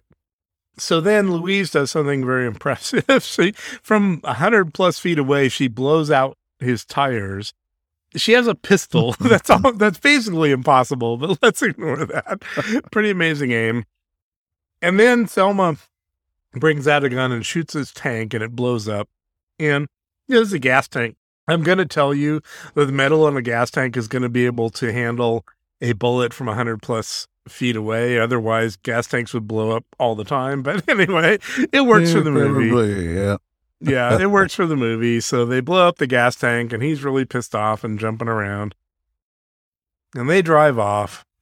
and then we get the really humorous conclusion of the cop saga, which is this weed smoking Jamaican guy riding a bicycle is riding along and he stops near the cop car and he's blowing his weed, you know, and then he hears some knocking from the trunk. he's really confused. And there's these two air holes that they had shot into the trunk. And so then he goes over and he blows his, you know, weed infused breath into the air holes. we never find out if the cop got out, but at least hopefully his last uh, last few minutes were more enjoyable, if not. and then we have this whole process where basically it's all over, you know, at this point. So we have both cop cars and helicopters coming after them. Hal is against all this. He says it's just going to escalate things, you know. And again, it's all really just two women. They've done a couple things, you know, but it's just blown up. And he's not in charge at this point because, you know, we have these higher level, either state or FBI or whatever. So Mhm. Hal and Tobolowsky get out of a helicopter, and Thelma and Louise are there in the car. And Hal is, you know, begging Tobolowsky to tr- stop all this, but he won't do it. And Thelma and Louise look at the canyon in front of them, and they make a decision, and they kiss. I think it's Thelma who actually urges them on, or you know, makes the final, uh, you know, tells Mhm. tells Louise to go ahead and do it, uh, and Louise, I think, asks her if she's sure. But uh, so Thelma, Thelma is the one who really makes the formal request. But uh, you know, I think by now they've both kind of agreed or both decided that that's what's going to happen anyway. Yeah. So as I say, they they kiss for a moment, they hold hands, you know, and Louise floors it. Hal runs after them, raising his hand into the air, and our last shot is their car in the air over the canyon, and we fade to white. then we get some uh, uh, shots of previous scenes in the movie. Yeah. I think that especially first time people saw this movie, it's a pretty shocking ending because that's it. You know, they decided to do Well, this thing. yeah, and- that was a that was a lovely car. It deserved better. Yeah, I know, but there might have been other things. to worry about. I guess that's an interesting question. Are you worried about the car or are you worried about the women? okay. Well, with that, we will return to our discussion with Sarah. Very good.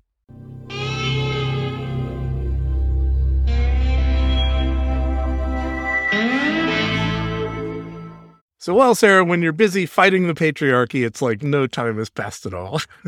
Wow. Yeah, look at that. it's almost as if there was just a two second pause while you said we we were pretending we watched the film just now.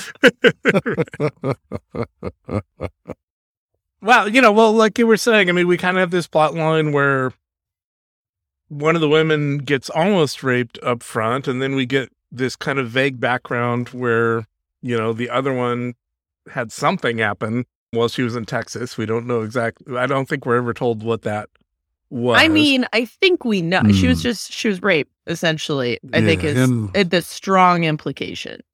Yeah, we we get the broad idea, but we we never find out any of the details. Yeah, maybe somebody skipped out on the bill in Texas, and she's just really upset about it throughout the whole film. so they these uh, two women are going to go out on on you know for a weekend on their own which they don't usually get to do you kind of get the impression it's like the only time in their life they've gotten a weekend on their own and one of the things that is kind of weird to me is that geena davis's character has only been with her husband in her life but she is really really throughout the movie really open to a lot of people so it's a little hard to imagine how she got this far along and, and only was with one person. well, that's why he doesn't want to let her out of the house. You know, like it's Hmm. she's she has to like literally escape, and I think yeah, their marriage is hanging on by a thread with, of just like him um, semi imprisoning her, uh, because yeah, she's she's kind of a freak in a good way. Mhm. And it, it's really interesting to me because we have this, uh, and there are a couple of movies that do this this idea of, oh, we're going to go out and have this life. And then in the very beginning, something goes wrong. So there's a movie, Lost in America, where the husband and wife retire from their jobs and they have a bunch of money because they're working like in finance and they're going to go and tour the country. And the very first thing that happens is his wife loses all their money in a casino. and Wow. then they're screwed for the rest of the movie. So in this one, they're going to go out and have this. women and money. exactly. yeah, and, and that has uh, the great bit where Albert Brooks, who's the husband and who who wrote the movie, goes to the head of the casino and says, you know, you could be the casino that cares. You could pay us back the money.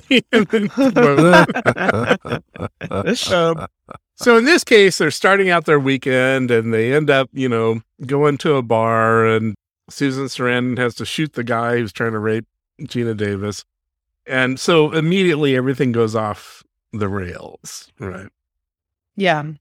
So like at that part, the re- like when I was watching it, this was like the first turn where I was like, okay, this is a well-written movie because the Harlan character is not that cartoonish. So like in the vast majority of films where there's a rape scene, two things bother me. Number one, the rapist is like a cartoon rapist, like a sort of like Snidely Whiplash, you know, like you know, handlebar mustache and like yeah.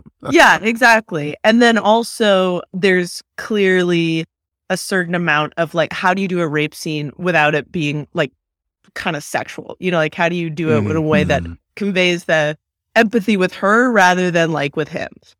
Right. Especially because like you know this is a movie so there's like everyone knows it's actually safe on certain level. So like a lot of people could like enjoy it sexually and you know as a filmmaker you're trying to get more empathy with the victim. What was great about this scene was two things. One, Harlan is actually like fairly charismatic to start with, I Mm. thought, hmm and partly because Louise has so much stranger danger. She's being such a dick to him that I almost feel bad for him and kind of like, um, wow, he's really holding back by not, you know, kind of saying fuck you to her and being nice to Thelma. But then it takes a turn and he does at the very end become a little bit cartoonish Hmm. in that climactic scene where she shoots him, she says, apologize. And then he says, I believe, suck my dick. It was like, I think that's a either from him or maybe Shakespeare, either one.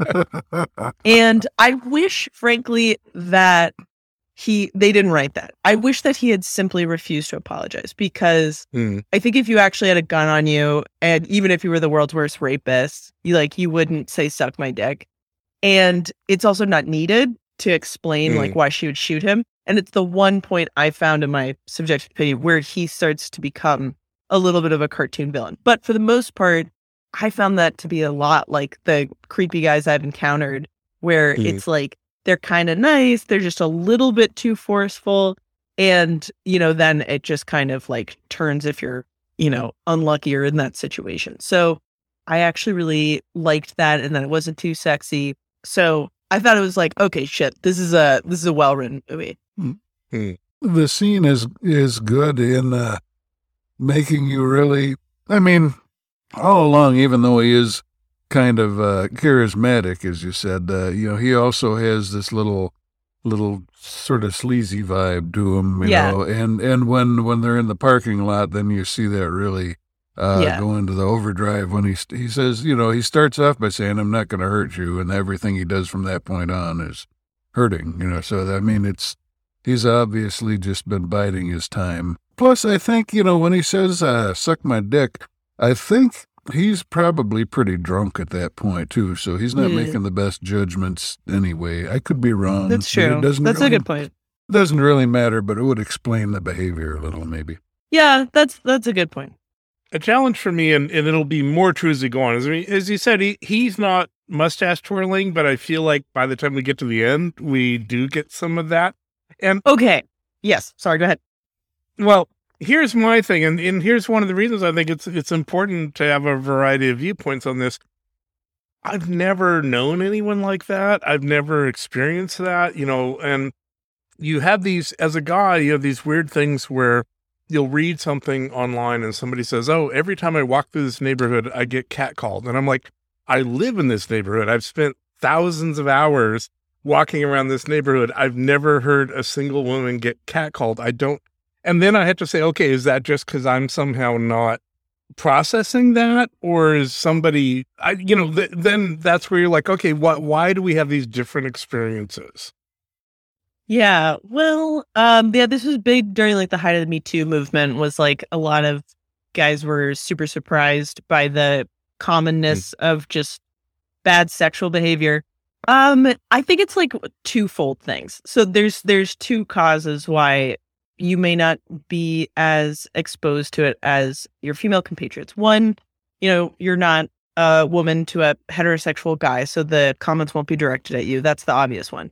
But two, I think it's like women develop spidey senses over years of getting that, where they're like some more Mm. very finely attuned to like, you know, like if I'm running a sports bra past a construction site, not so much anymore, but like when I was growing up in the Bay Area, I could just feel like a certain attention and awareness. And I would know right before they started catcalling me because it's just like you're a Mhm. certain part of your social primate brain is like evaluating is this a threat or not. What's interesting is I actually feel like catcalling in general has gone down a lot. That could be just because I'm getting old and ugly. But like I Oh, no. I used to like I've talked with my female friends about it and I I think like there really has been a lot of progress on this or maybe guys finally realize it doesn't work. like like maybe that finally seeped in. But I mean, yeah, the the truth is like as the saying goes like you know, all is fair in love and war. Like that's a saying for a reason. People act differently when they are in a relationship and when they're attracted to somebody than they do in polite society or with their friends. And, you know, I've seen that like a fair amount. It kind of sucks. Like, you know, there was this, I won't name names, but there's this guy I was like super a big fan of. He's like a TV show host and is like somebody sort of in my world that I really, really liked. Whoever was like, oh, this guy's the nicest guy. He's so sweet. And then like it became clear that he was had a crush on me and then just started acting very weird around me and like kind of like nagging and all this bullshit. And it sucked because I was a fan like everybody else around him, but I was the only one receiving the blunt Hmm. end of his Yeah. bad flirtations and his like sexual insecurities. And I think that's not uncommon. So like this Mhm. Harlan character, I know it seems totally bizarre, but they do exist. Now, I've been talking a lot, but I have to get Yeah. to my main theory behind Yeah. Thelma and Louise because I'm too excited. I believe because I cracked the code, guys. I cracked it. Okay. I believe Thelma and Louise, like, there's a lot of really great male roles. Like, obviously, the two female roles are incredible, but Mm. the secondary characters represent the different pillars of different types of sexism. And some are just like buffoonish, like Daryl, uh, Thelma's husband, who's just Mhm. like, he's probably the most cartoonish character. Then Harlan, who's like the second most cartoonish character. Oh, no, no, sorry. The most cartoonish character is the truck driver, who is Yeah. Oh, yeah, ridiculous. He's the one could around be, like really okay. Yeah, I mean, Yeah, I know that that guy- but okay, really, yeah. that guy is one in a million. I I really yeah, that one's the furthest on the spectrum of just like you know, hyperbolic, horrible person. But then there's people who are like like Brad Pitt, who's kind of like an asshole, but clearly not for sexist reasons. Like he would have Yeah, he's stolen probably from just a- anybody. yeah, he's probably Well- just a sociopath. I also have to say with Brad Pitt, you know, yeah, he stole their money, but she did get something out of that. She got a she couple got of a things. really nice night. she got off, and that's big. Yeah. Like she clearly had never orgasmed before, and she also Mm. figured out how to rob banks or how to rob That's convenience true. stores. yeah. Yeah. So, So, you know, you yeah, he kind of paid his way, I thought. and that that made me wonder too when he was when he was telling her all about his technique was he actually even really a robber or was he just pulling that out of his ass You know, I- Yeah. I, I think he probably was on parole for jaywalking or something like that and uh, you know he just he just made that up to be impressive Hmm. that's Yeah. my guess I took could him be wrong. seriously, but I, you know, it's inter- but but it's certainly an interesting line. I mean, you know, hey, I rob places. Let's go to bed. I mean, I, you know, how often does that work? You know, but he made it work. He found his I audience. guess you know, making you know, yeah, making himself a bad guy. You know, that kind of kind of worked. I realize I kind of Well- skipped ahead, but No, that's okay. well that's all right But I, th- I Just, think, uh, you know, the thread here that's really interesting and that appeals to me is you have these two people who start out kind of very naive and just trying to have a nice weekend. And within two, three days, whatever the period is that this movie takes, Oh, I think it's that Um, night because it's they're just leaving for a weekend. So I think it's Friday night. well, they have Yeah, but well, the whole thing the takes place the over a few days. Yeah, because they have a Oh, couple yeah, hotel room yeah. stays and everything.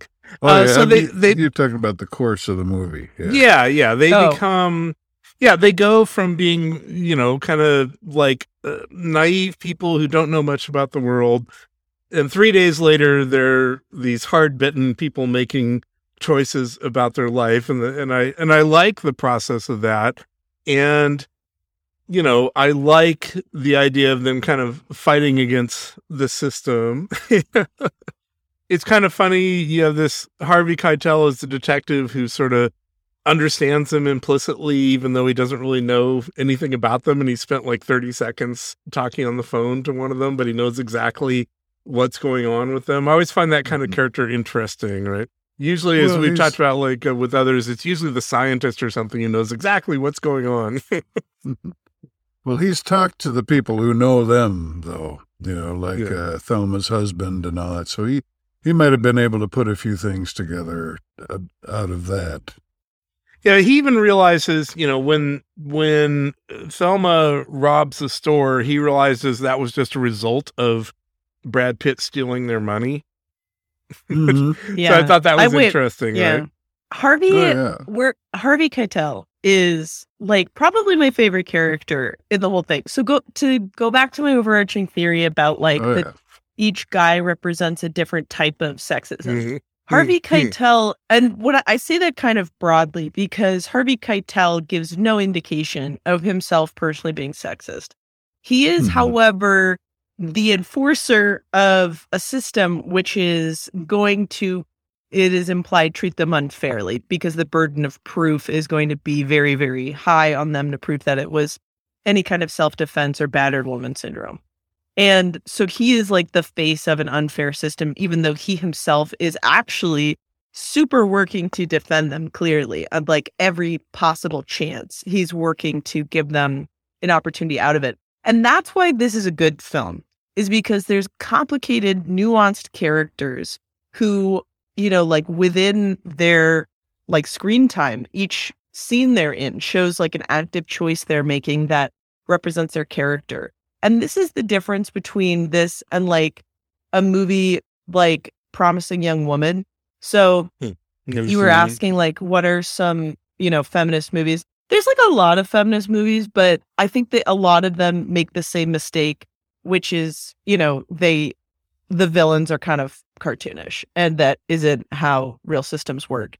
And I think and it, the Mhm. same is true of any film focused around identity and some social cause where like you've got to make the villains complex you've got to make the you know protagonist complex because otherwise it's just not interesting i do think like the cartoonish ones are meant to be com- comedic but they fall short of that like Yeah. daryl thelma's husband who actually by the way is geena davis's actual ex in real life that she Hmm. pitched for, to play the role of her ex-husband i think he was meant to be like a comedic relief i didn't find Hmm. him that funny though um No. i don't know if you But I will did. say, you know, it is interesting. Yes, uh, it's a good point that every guy in this is playing a guy, uh, some version of a man, right?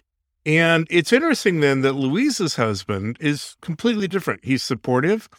He gets the money Oh, yeah. for her. He shows up. Then he goes away when she needs him to. Like i think he's he the does best in the everything film she needs. Yeah. I think he's the best in the film because also like there's that one telling scene where he gets incredibly mad and he smashes something in the hotel room, but then he apologizes. And like I think that that is very important because it's not saying like you to be a perfect guy like you have to not get mad and you have to like completely defer to your woman. It's like you can get mad, of course, and you can even frankly give violence so long as one, it's not at her, and two, like you apologize and like you be a human about it. God, I love that actor. What's that guy's name? He's in like a bunch of Tarantino films. He's just got the Hmm. best eyes. Michael, is it Michael Michael Madsen? Maybe I I read an Yeah, article yeah, earlier it's Michael today. Madsen. No, we do have these different men and, and, and different levels. It, I, I really do wish the last guy, the guy who was the truck driver, and then they blow up his truck, and he, I mean, he's he is literally like a Warner Brothers cartoon, and yeah, he's like um who's that guy with like the guns who like shoots in the air? Um Yeah, Yosemite yeah. Sam. Yosemite Sam. yeah, that's basically him. You know, and he's doing the gross things to them as as they keep seeing him while they're driving along and everything. And it's not again, it's not that it's unbelievable that there are people, especially maybe truck drivers like that. It's just the like eh, okay, but you know, it is fun. Uh, they they blow up his truck and he gets screwed over in the end. But to me, and I, I have to say, surprisingly, especially since I was kind of annoyed by that whole thing, as they get to the end and they have become really hard bitten and they have kind of chosen their life of crime by the end, you know, they sort of fall into it as they go along, right? But in the last 20 minutes of the movie, they have decided this is who we are. We're sort of Bonnie and Clyde, which is another movie we're going to cover mm-hmm. in this series. And, you know, we fight the law and we shoot people and we shoot trucks. And what I was really affecting to me was, you know, in the end, they they really do choose what their life is going to be and that they're not going to bow to anyone. And you know, uh, that affected me a lot. I thought this is really interesting. Now, I don't, you know, I'm Mhm. not the kind of person to drive off a cliff. I, I don't think, but you know, uh, but if you're facing that versus life in jail or something, who knows? You know, I think that if like Mm-hmm. that finding showdown with the police had happened any earlier than it did in the film's progression of their characters or the characters' progression, they would not have driven off the cliff. Because Mm. I think the last incident along the sort of like la- the last rung on the ladder for them was the scene with the cop, the highway patrol cop who pulls them over. Mhm. And he Mm. is an interesting antithesis to the Harvey Keitel cop because they're both like enforcers of the law. But this one has absolutely zero sympathy whatsoever and is not, has no energy for politeness or whatever. And th- he, he would not make any exceptions for anybody. You know, he's going to be a real dick about everything. Even Hmm. though, to be fair to him, they are out on warrant. yeah, Uh, for killing a person. robbery and murder person. Yes. yeah, but he- tomato, tomato. Um, anyway, but like uh, before he runs their license plate and finds that out, like he's just a cop who's like a real dick, and you know he's one of those people who's kind of megalomaniacal, and you know they could become a cop because they want to boss people around. So like, and as opposed to the Harvey Keitel, and I hope I'm not projecting too much, but he's clearly a cop because like he wants to help people and keep people safe. You know, like the that whole theory of morality, which is like, you know, you should your morality should be above the like rules and regulations of your job, but it should ideally mostly overlap. So Mhm. anyway, I think that that was the inciting incident because the worst thing they do in this film, in my opinion, is actually put the cop in the trunk of the Mhm. car on a hot day because Which that, in reality would have killed him. I mean, even with the Well, we don't holes that they had in the trunk. But we don't know when the biker came by or like you know how which is also great and also like, he didn't i don't know if he actually saves, him. He just blows weed into the car which is a nightmare. Can you imagine being being high and trapped in the trunk? Jesus. But yeah i mean that is like you know kind of made that's like a 50-50 shot i would say of signing somebody's death warrant. And so that's Yeah. pretty I mean it's like a funny joke scene because they they do it while being nice to him because they're like, "Hey, do you think we could like exchange sunglasses?" And then they take his sunglasses and like he's crying and they're just like, "All right, so uh please uh get in the cart." Like they're being weirdly nice. But it is also like they are kind of maybe killing him um indirectly. Yeah. So it's a very morally confusing scene. I I can't remember when exactly, like what time of day that was supposed to take place, but if it was supposed to be in the morning, then he might have had a little while at least, because I guess in the desert it can get pretty cold in the mornings and at night. So I don't know. He might have had a few hours there, depending on the time of day. But if it was midday, yeah, he'd be in trouble. It is like an empty cop car on the side of a road. So like it is possible. It's like I but the thing is like this this more to me feels like the screenwriter kind of like trying to be funny at the risk of maybe like being super attentive to like how the ethical implications of the character because sometimes you know like we don't think about John Wick like being immoral because he's murdered literally tens of thousands of characters in films. Like it's insane. Like there's different moral standards to killing in films. This is one where you're clearly supposed to be sympathetic with these outlaws. And it is like, I think a reflection of like, how do we feel about characters who kill? And this is something I've thought a lot about when I've written screenplays is like, you know, the the standards are weird because sometimes it's more dramatic when a woman kills somebody sometimes it's like less dramatic it's usually always worse when somebody kills a woman versus a Mhm. man so Mhm. it's i don't know it's it's kind of like a ethically dubious that last thing they did Hmm. Oh, sure. Yeah, especially if it was in the middle of the day. But Yeah. I mean, yeah, then then he wouldn't have had long at all. I think it was because, like, it seems like it's getting near sunset or like dusk when they actually drive off the cliff. Hmm.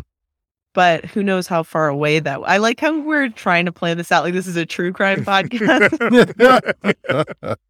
well, here's so one of the things I see as we watch these films is there's always the question for me of they all this kind of film, the the rage films, they simplify certain things in order to highlight yeah.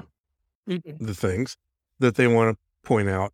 And the question is, does the art of the film overcome that? Can you say, yeah, okay, there's some silly characters in here, etc., but is the film better than that? And it sounds to me, Oh, yeah. and I mean, of course, we have our ultimate question: Is it worth watching? But Sarah, it sounds to me like you're Mhm. saying it does. It does overcome that for you. Oh yeah, totally. I mean, it's it overcomes it because of one thing. The two protagonists are just so entertaining to watch. Like they've got a great rapport. They're played by phenomenal actresses. And you know, it's not like the um like the supporting actors are any are like any shrugs. So the thing that really makes the movie overcome any of its like minor faults is just Geena Davis and Susan Sarandon playing these two amazing characters.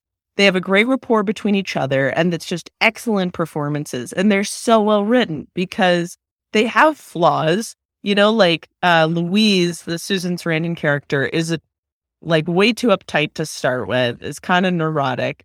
And, you know, Thelma's real loosey goosey and kind of dumb Yeah. but just so much fun. And then the dynamic between the two of them, like I want, I want a friend like Susan Sarandon. I mean, I'm a little bit more of a, a Thelma, I'm going to be honest. so I would love to have a Susan Sarandon in my life, just pick me up in her Thunderbird and like ride off into the sunset, preferably on the road. I, I just, I loved that so much. I would watch like more episodes of that series. Well, mm-hmm. and there's so many threads in this film, and I think one of the threads that's interesting is when they start. I mean, I think they're friends. You know, they kind of know each other, but I don't think they really know each other. And by the end of the film, they really know each other, right? And and Well, also yeah. they kind of converge to being kind of the same person by the end of the film.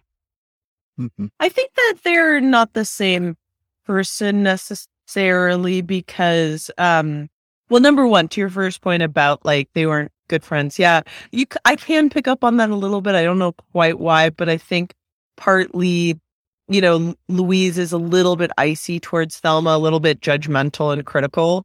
And like, also, I think Daryl's, you know, imposed like imprisonment probably is one of those things where Thelma doesn't get out as much as she could. And also, um, Louise is very busy at her job. So there's a couple things keeping them apart. But I don't think that they become similar at the end. Well, I guess they kind of do. They become kind of calmer, especially towards the very end. They become sort of like they've seen a lot of shit. They're much more confident. And especially Thelma. Thelma's a lot more confident, but Louise has Mhm. become more self assured in some ways. At So the same time, she has characters. loosened up. I mean, she starts drinking while she's driving, you know, which is Which which, I is love a how Thelma that's- thing originally. I love how like that's a sign of positive development that she's drinking. Yeah, that was Thelma interesting. tried a cigarette towards the end too. Oh yeah. Right. That's what you would, if it was, was made today, you would not have all the smoking. You know, Louise is smoking mm. constantly in the beginning, especially in the kitchen. You know, they're making food. It's funny. Oh my god. What? It makes no sense. But yeah, I mean it is it is interesting they have their vices and how those they sort of swap at the end. And I love how they just like gradually look more and more like lesbians.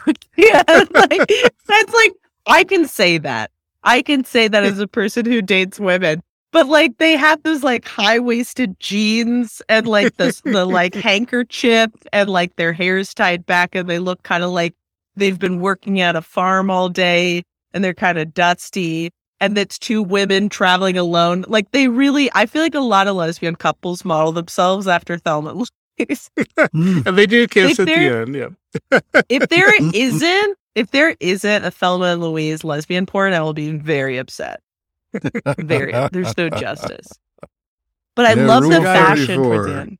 Yeah, Hmm? I just love the fashion towards the end, like the the slow de-evolution. Like I just think Geena Davis gets like more and more beautiful the more and more sort of like dusty she gets. And you know, same thing with Susan Sarandon as she kind of like lets go. Like she had that like ridiculous like babushka hat on to begin with to like keep her curls in. And like then by the end they're just like letting it all hang out. And it's like such a better look. And apparently this they were um it's one of the only films where the actresses are actually playing roles that are younger than they are. Hmm. That the actresses are older. Hmm. So interesting stuff. Well, I remember Mm. uh, when I used to watch Survivor, you you know get to know these women well over a period of a couple months or something watching the show. Then they do the final show where they'd come into the studio, and so you'd been seeing them not made up on an island, you know, in the worst possible circumstances, and they would look great. Yeah. Then they would come into the studio and they have they're caked in makeup, and you're like, oh, that, yeah, that doesn't look good. You and I don't, you know, uh, yeah, I, I, I'm much so. At the end of this movie, they're in that state, right? Their faces are dirty and haggard, and they've been through all this stuff, and their hair is, you know, pulled back and and dirty and, and everything. And I prefer that look to, to the more made up look. Yeah. Yeah, I think like uh, to that point, like uh, different women's faces are different. Like I've seen some women who just legitimately like their their features get washed out without makeup. I think that I once put on fake eyelashes and I had to take them immediately off because everyone was like, "You look like Snuffleupagus. Why is your face like that?"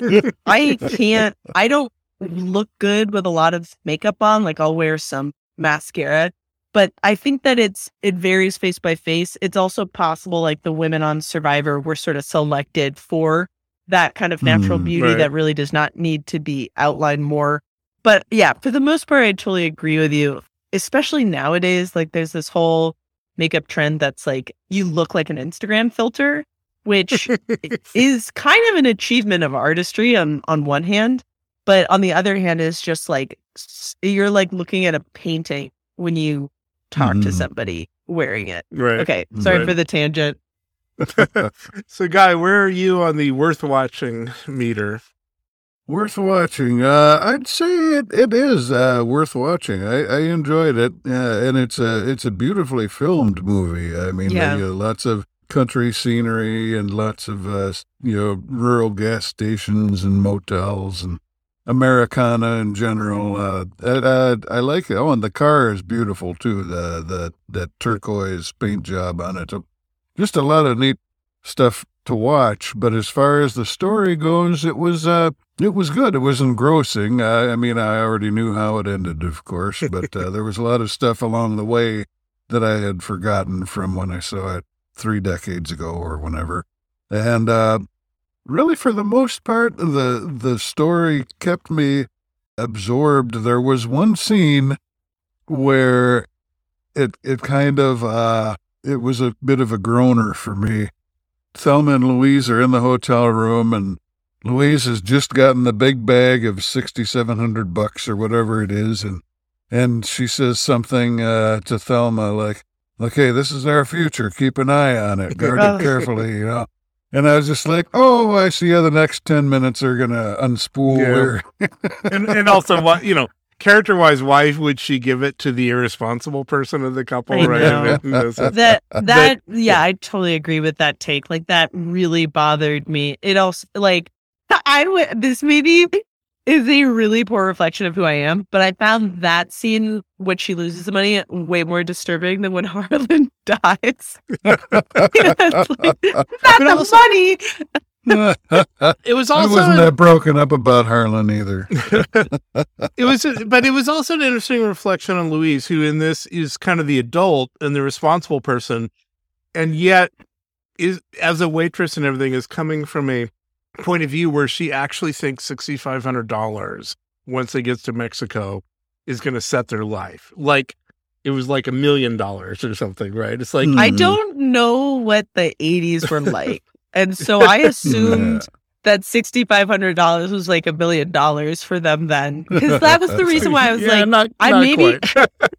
I may not be the best person to review this film because I was watching it and I was like, what I would not do this today. I would not run away from the cops if I were raped and killed or like almost raped and killed a guy because I have like a lot of faith that I feel like I could get a pretty good deal with like battered woman, whatever. But I also am not, you know, black and I like, you know, I've had pretty good interactions with cops. But I was like, how far back in time would I have to go for me to try to escape the law? You know, like at what point in history would I be like, okay, now is time for me to leave? Because like weirdly enough, I don't think it's a straight line. Like I think in the 1890s, I could have gotten off because it it would be like, oh, you know, he's trying to take my honor, you know, and then like there'd be a huge Hmm. uproar. Um, but then maybe in like the 60s, it would have been like, ah, your eyes said you wanted it, and like you've been to college, so you're a slut. So like you couldn't have been raped. You know, like I feel like that line of like how sexist is the system. I mean, because it's different types of sexism. You know, like in the 1890s, Hmm. it's a very sort of puritanical thing that may maybe swings in your favor. So I I found that that part really curious. Like, do you guys think that she would have she could have had a fair shake in the legal system? Where they were, I don't know. I mean, one of the things that is, as someone who generally believes things, you know, go well and get better, and I'm and I try not to be the, you know, to think everything's going to hell. But as recently as the '80s, I distinctly recall, like male politicians from Texas and stuff saying, you know, if you get raped, just lay back and enjoy it. Ugh, Hmm. really? And we're talking the Fuck. 80s, not that long ago. Now, Jesus nobody would say that today. Well, there was, you know, I think somebody a few years ago, but almost nobody Like, would say that today. There was like that But legitimate that rape recent- thing that happened, and Yeah. then like they have a way of shutting that down. Was another great quote about rape, but those were like ten years ago, five years ago, Hmm. something like. Do you know what I'm talking about? Those two quotes. Mm-mm. Oh wow. Okay, No. so there, these you should look these Oh, up. the if you yeah, want. there was a legitimate rape guy. Yeah, I remember. Okay, yeah, a guy who one of the- said like you know if it's a legitimate rape because I Yeah. think he was saying like date rape was not rape. And then there was That- another guy. This one was better. He was like, if a woman gets raped, her body has a way of shutting that down. And Yeah. he was talking Hmm. about how like she couldn't get pregnant because we have which is um, bizarre I- because that actually No, goes just- back to like medieval times and stuff because I, I was reading recently if you got pregnant from being raped they said well you must have enjoyed it you you could not have gotten Yeah. pregnant if you didn't enjoy the process therefore you were not raped yes and it's flip side really of that- unfortunate yeah. that there's still people you know even in the last few years who would believe that yeah the flip side of that though, because like I'm just reading this book about this, and there was a, th- a theory, I forget when, it might have been like the m- medieval ages, that women had to enjoy sex in order to get pregnant. But at the time, that might be a good thing because if you're trying to have kids, then you have to try to get her off. So, you know, things cut different ways. Um, Yeah. I haven't seen any studies on uh, if there is some kind of toggle switch there, so I, I'll have to research that. I guess. I think that could be possible. I don't know. Um, but but yeah. So wait, uh, original question. Um, do you guys think like if you were uh Louise, would you have run away Mhm. or would you have tried to go to the cops? Tried to have gone to the cops? Oh boy, yeah, that's a that's a that's a tricky one because I mean, Because you're I'd- also I'd- not totally thinking in your right mind. Of course, you're panicking. Yeah, you're not- But assuming in you were right thinking in your right mind. I don't know. I mean, uh, you know, if if you at least nowadays, if you can get a lawyer, sometimes there are a lot of things they can do for you. Uh, yeah, but like, what about not. then? What about in the 80s? Because Yeah, this I takes don't place know. in the early Well, 80s, this was right? ninety. Was it ninety one? I think.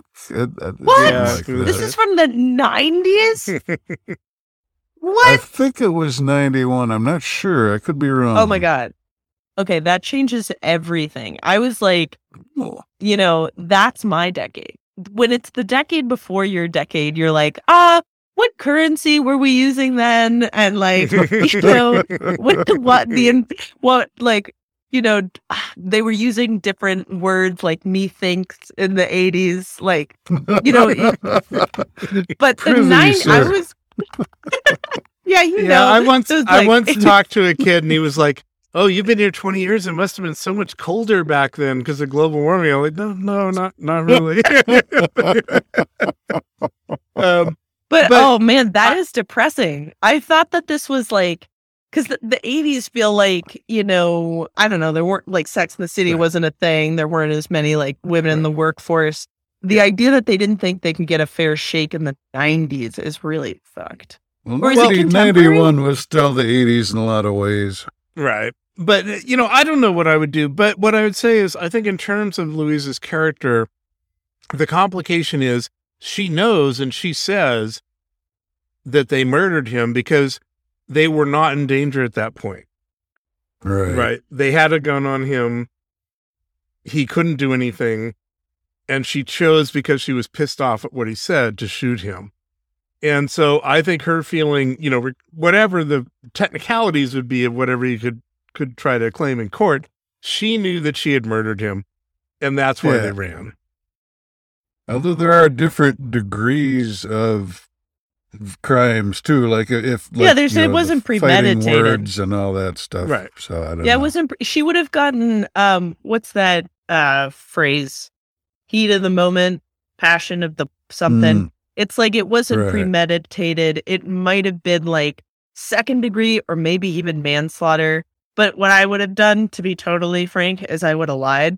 I would have told Louise, like, we have to pretend that like he was raping you because like also he slapped her. She her face was bloody. Like they, you know, they could use that. Like I I Mhm. that's what I probably would have done. But yeah, it just it yeah, it sucks. An interesting difference bet- from that time to now, and you know, having spent way too much time on like true crime YouTube and all this, is these days there are going to be five cameras around, and they're going to be able to see exactly what happened. You know, so so it's different from then when it wasn't quite that that way. yeah. I mean, Uh, the, but, the thing uh, is, like, ultimately, it is like, I think the central, that is the climax of the whole movie in a certain way because it's not like she shouldn't have shot him. Like, it is ultimately in that specific isolated case, like, she murdered a person. This was a human Hmm. being who, like, hurt a woman really badly, and he did not deserve to die for that reason. That's like the honest truth.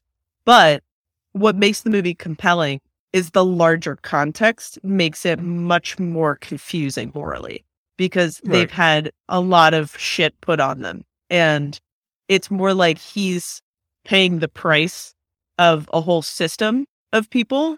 But the thing is, this fucking happens. Like, that's not uh, just a movie. Like, when Huh. the no fault divorce was introduced, homicides of women against men went down several fold, like fivefold. fold. This is in Hmm. uh, Steven Pinker's great book, The Better Angels of Our Nature. Like, women do battered woman syndrome is like in its technical definition, like what usually happens is that a woman is beaten a lot for like every day for a really long time and then eventually snaps and just can't take it and murders him. It's not one incident where like it's self defense. It's more like if you take that much abuse day in, day out, you get like Mhm. complex PTSD as opposed to like singular PTSD, which is like one incident.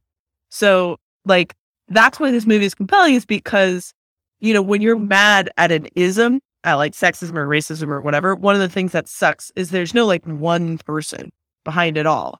It's like there's a figurehead. Like each moment, you know, you're either ignoring it or taking out all your rage on one person. And that's what makes it Mhm. like so incredibly frustrating and what why this movie was so compelling. Uh, well, and I'll say for myself on the worth watching, I feel like I was up in the air until that last 20 minutes or so, where, as I said, I really appreciated the point they got to and could relate to that and them taking control of their lives, even if that turned out in a very bad way. And I, and I had a really strong response to that, which is unrelated to, you know, the gender questions and, and all that. It's, that's more a me thing about, about, you know, fighting society and government and all the rest of that. But so that we can um, end on a you know some not totally dour point, what uh, Sarah? What what's the the most positive thing you feel about this movie? Or what- this- but I have so many more negative things to say. Uh, like positive about the movie, but negative things about uh, society and the state of things. Like just one quick thing, Ron, I promise, is like one thing that I feel like this movie made me think about is that women who feel like they like women still feel like they can't get a fair shake out of the legal system partly because the burden of proof for criminal cases is like for these cases is beyond a reason is a um beyond a reasonable doubt. And instead what people do instead of going the criminal route the legal route is they go to the court of public opinion and like that is what the Me Too movement has done is sort of circumvented the legal system. And I Mhm. think that's very interesting. I think that it has like um it's a very heavy instrument that you don't have total control over like once you've you know I mean you don't have control over the legal system either. But it's like you know it it can become it's a very it's sort of like either a nuclear option or nothing. Like it, you know, like Mhm. somebody can be canceled and all of their friends leave them and they, they never get redeemed or that story doesn't get picked up and nobody gives a fuck or you ruin your career by like accusing somebody of something. I don't know. It's an interesting alternative. Like what if Thelma and Louise had just tried to cancel Harlan? you know, like he'd still be alive, but right. He would like probably be on a podcast with some other guys complaining about women or something. yeah, that would be the modern day version of this movie. I'm gonna make a new Thelma and Louise 2.0 where they Me Too Harlan. Anyway, you can wrap it up. That's it. Yeah, I guess that's as positive as we're gonna get. So we suggest uh, watching the movie, seeing all the different ways men can act, and you know some of the ways that women will react to that. Um, thank you very much, Sarah. thank you for having me on. I've decided I will spare you both. So thank you. Terrific. And if people want to Yeah. find you on the internet, where should they go? Uh, Twitter, I guess, is the best place. Sarah Rose Siskind. Okay. Um, thank you, and we will continue on with more rage next week.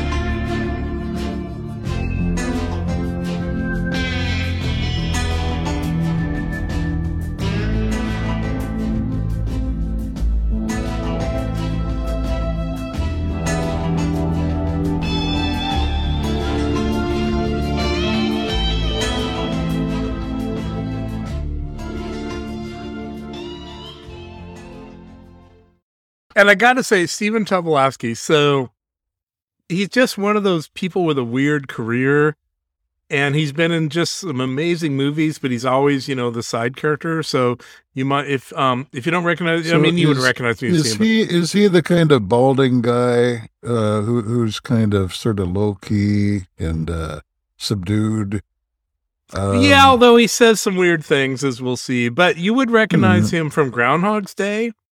He was the guy who would come up every day to Bill Murray and, and hug him and you know talk you know talk about their whole relationship and everything and and until one day he like steps in a puddle or something if you remember him. you know, I, I Um, haven't seen that for a few decades now. Oh God, we got to put that on the list. He is in one of my favorite films. He played a key role in Memento. Hmm. He do, so do you remember Memento? I I saw it, but again, it was a long time. Oh God, ago. there's another one. Got it. we got to cover it. Anyway, Tom, and he also did this podcast where he told weird stories about his life. Like one time, he was in a supermarket, and this sort of serial killer guy was holding a gun on him and taking him through the supermarket, and just like you know, he has all these bizarre stories. So t- Stephen Huh. Very interesting guy, always kind of the side actor, but he's been in a gazillion movies. So I'm gonna I gotta look him up because I know I've seen him somewhere, and it's it was bugging me when I watched mm-hmm. the movie. Know, it's a little bit of a digression, but there's something in particular I know him from, and I can't think of what it is. Oh, he's a he's a voice in Archer, but but the face I didn't even know know that one. Uh, yeah. Uh, I'm I'm scrolling through the IMDb entry here. He was on Silicon Valley, and I I saw like the first season of that. So I don't know if that's it though. Uh, I'll get to it. Um, oh, uh, he's in. Uh, he was in one of the Atlas Shrugged movies, but again, that's not where the five people saw. It's not what. Uh, oh, he was a voice in Arkham Origins. Oh, he was in Justified. I I watched Justified, but that's been a while. What the heck? I, I I mean, there's something that I've seen him in that, like, I just. Hmm. I'm, I'm working my way Well, back. Well, I to guarantee you, 2009 now that you're aware of him, you're going to see him in more things because he's Oh, one of I- those guys. I bet he was yeah Deadwood. He was Hugo Mm. Jarry. That's what it Okay. was. Okay, yeah, Yeah, you're a huge Deadwood fan. That's one I haven't seen, so we'll try that out sometime. Yeah, Um, it all fits now. I'll look it up later. Have to look it up. One of the oh, nice Oh, things she's about a podcast is we just edit out all the in between, and then you magically know the name of the person. Hey guys, would you like me to recite pi from memory? Perfectly from memory? Just the first thousand digits. yeah, just the first test.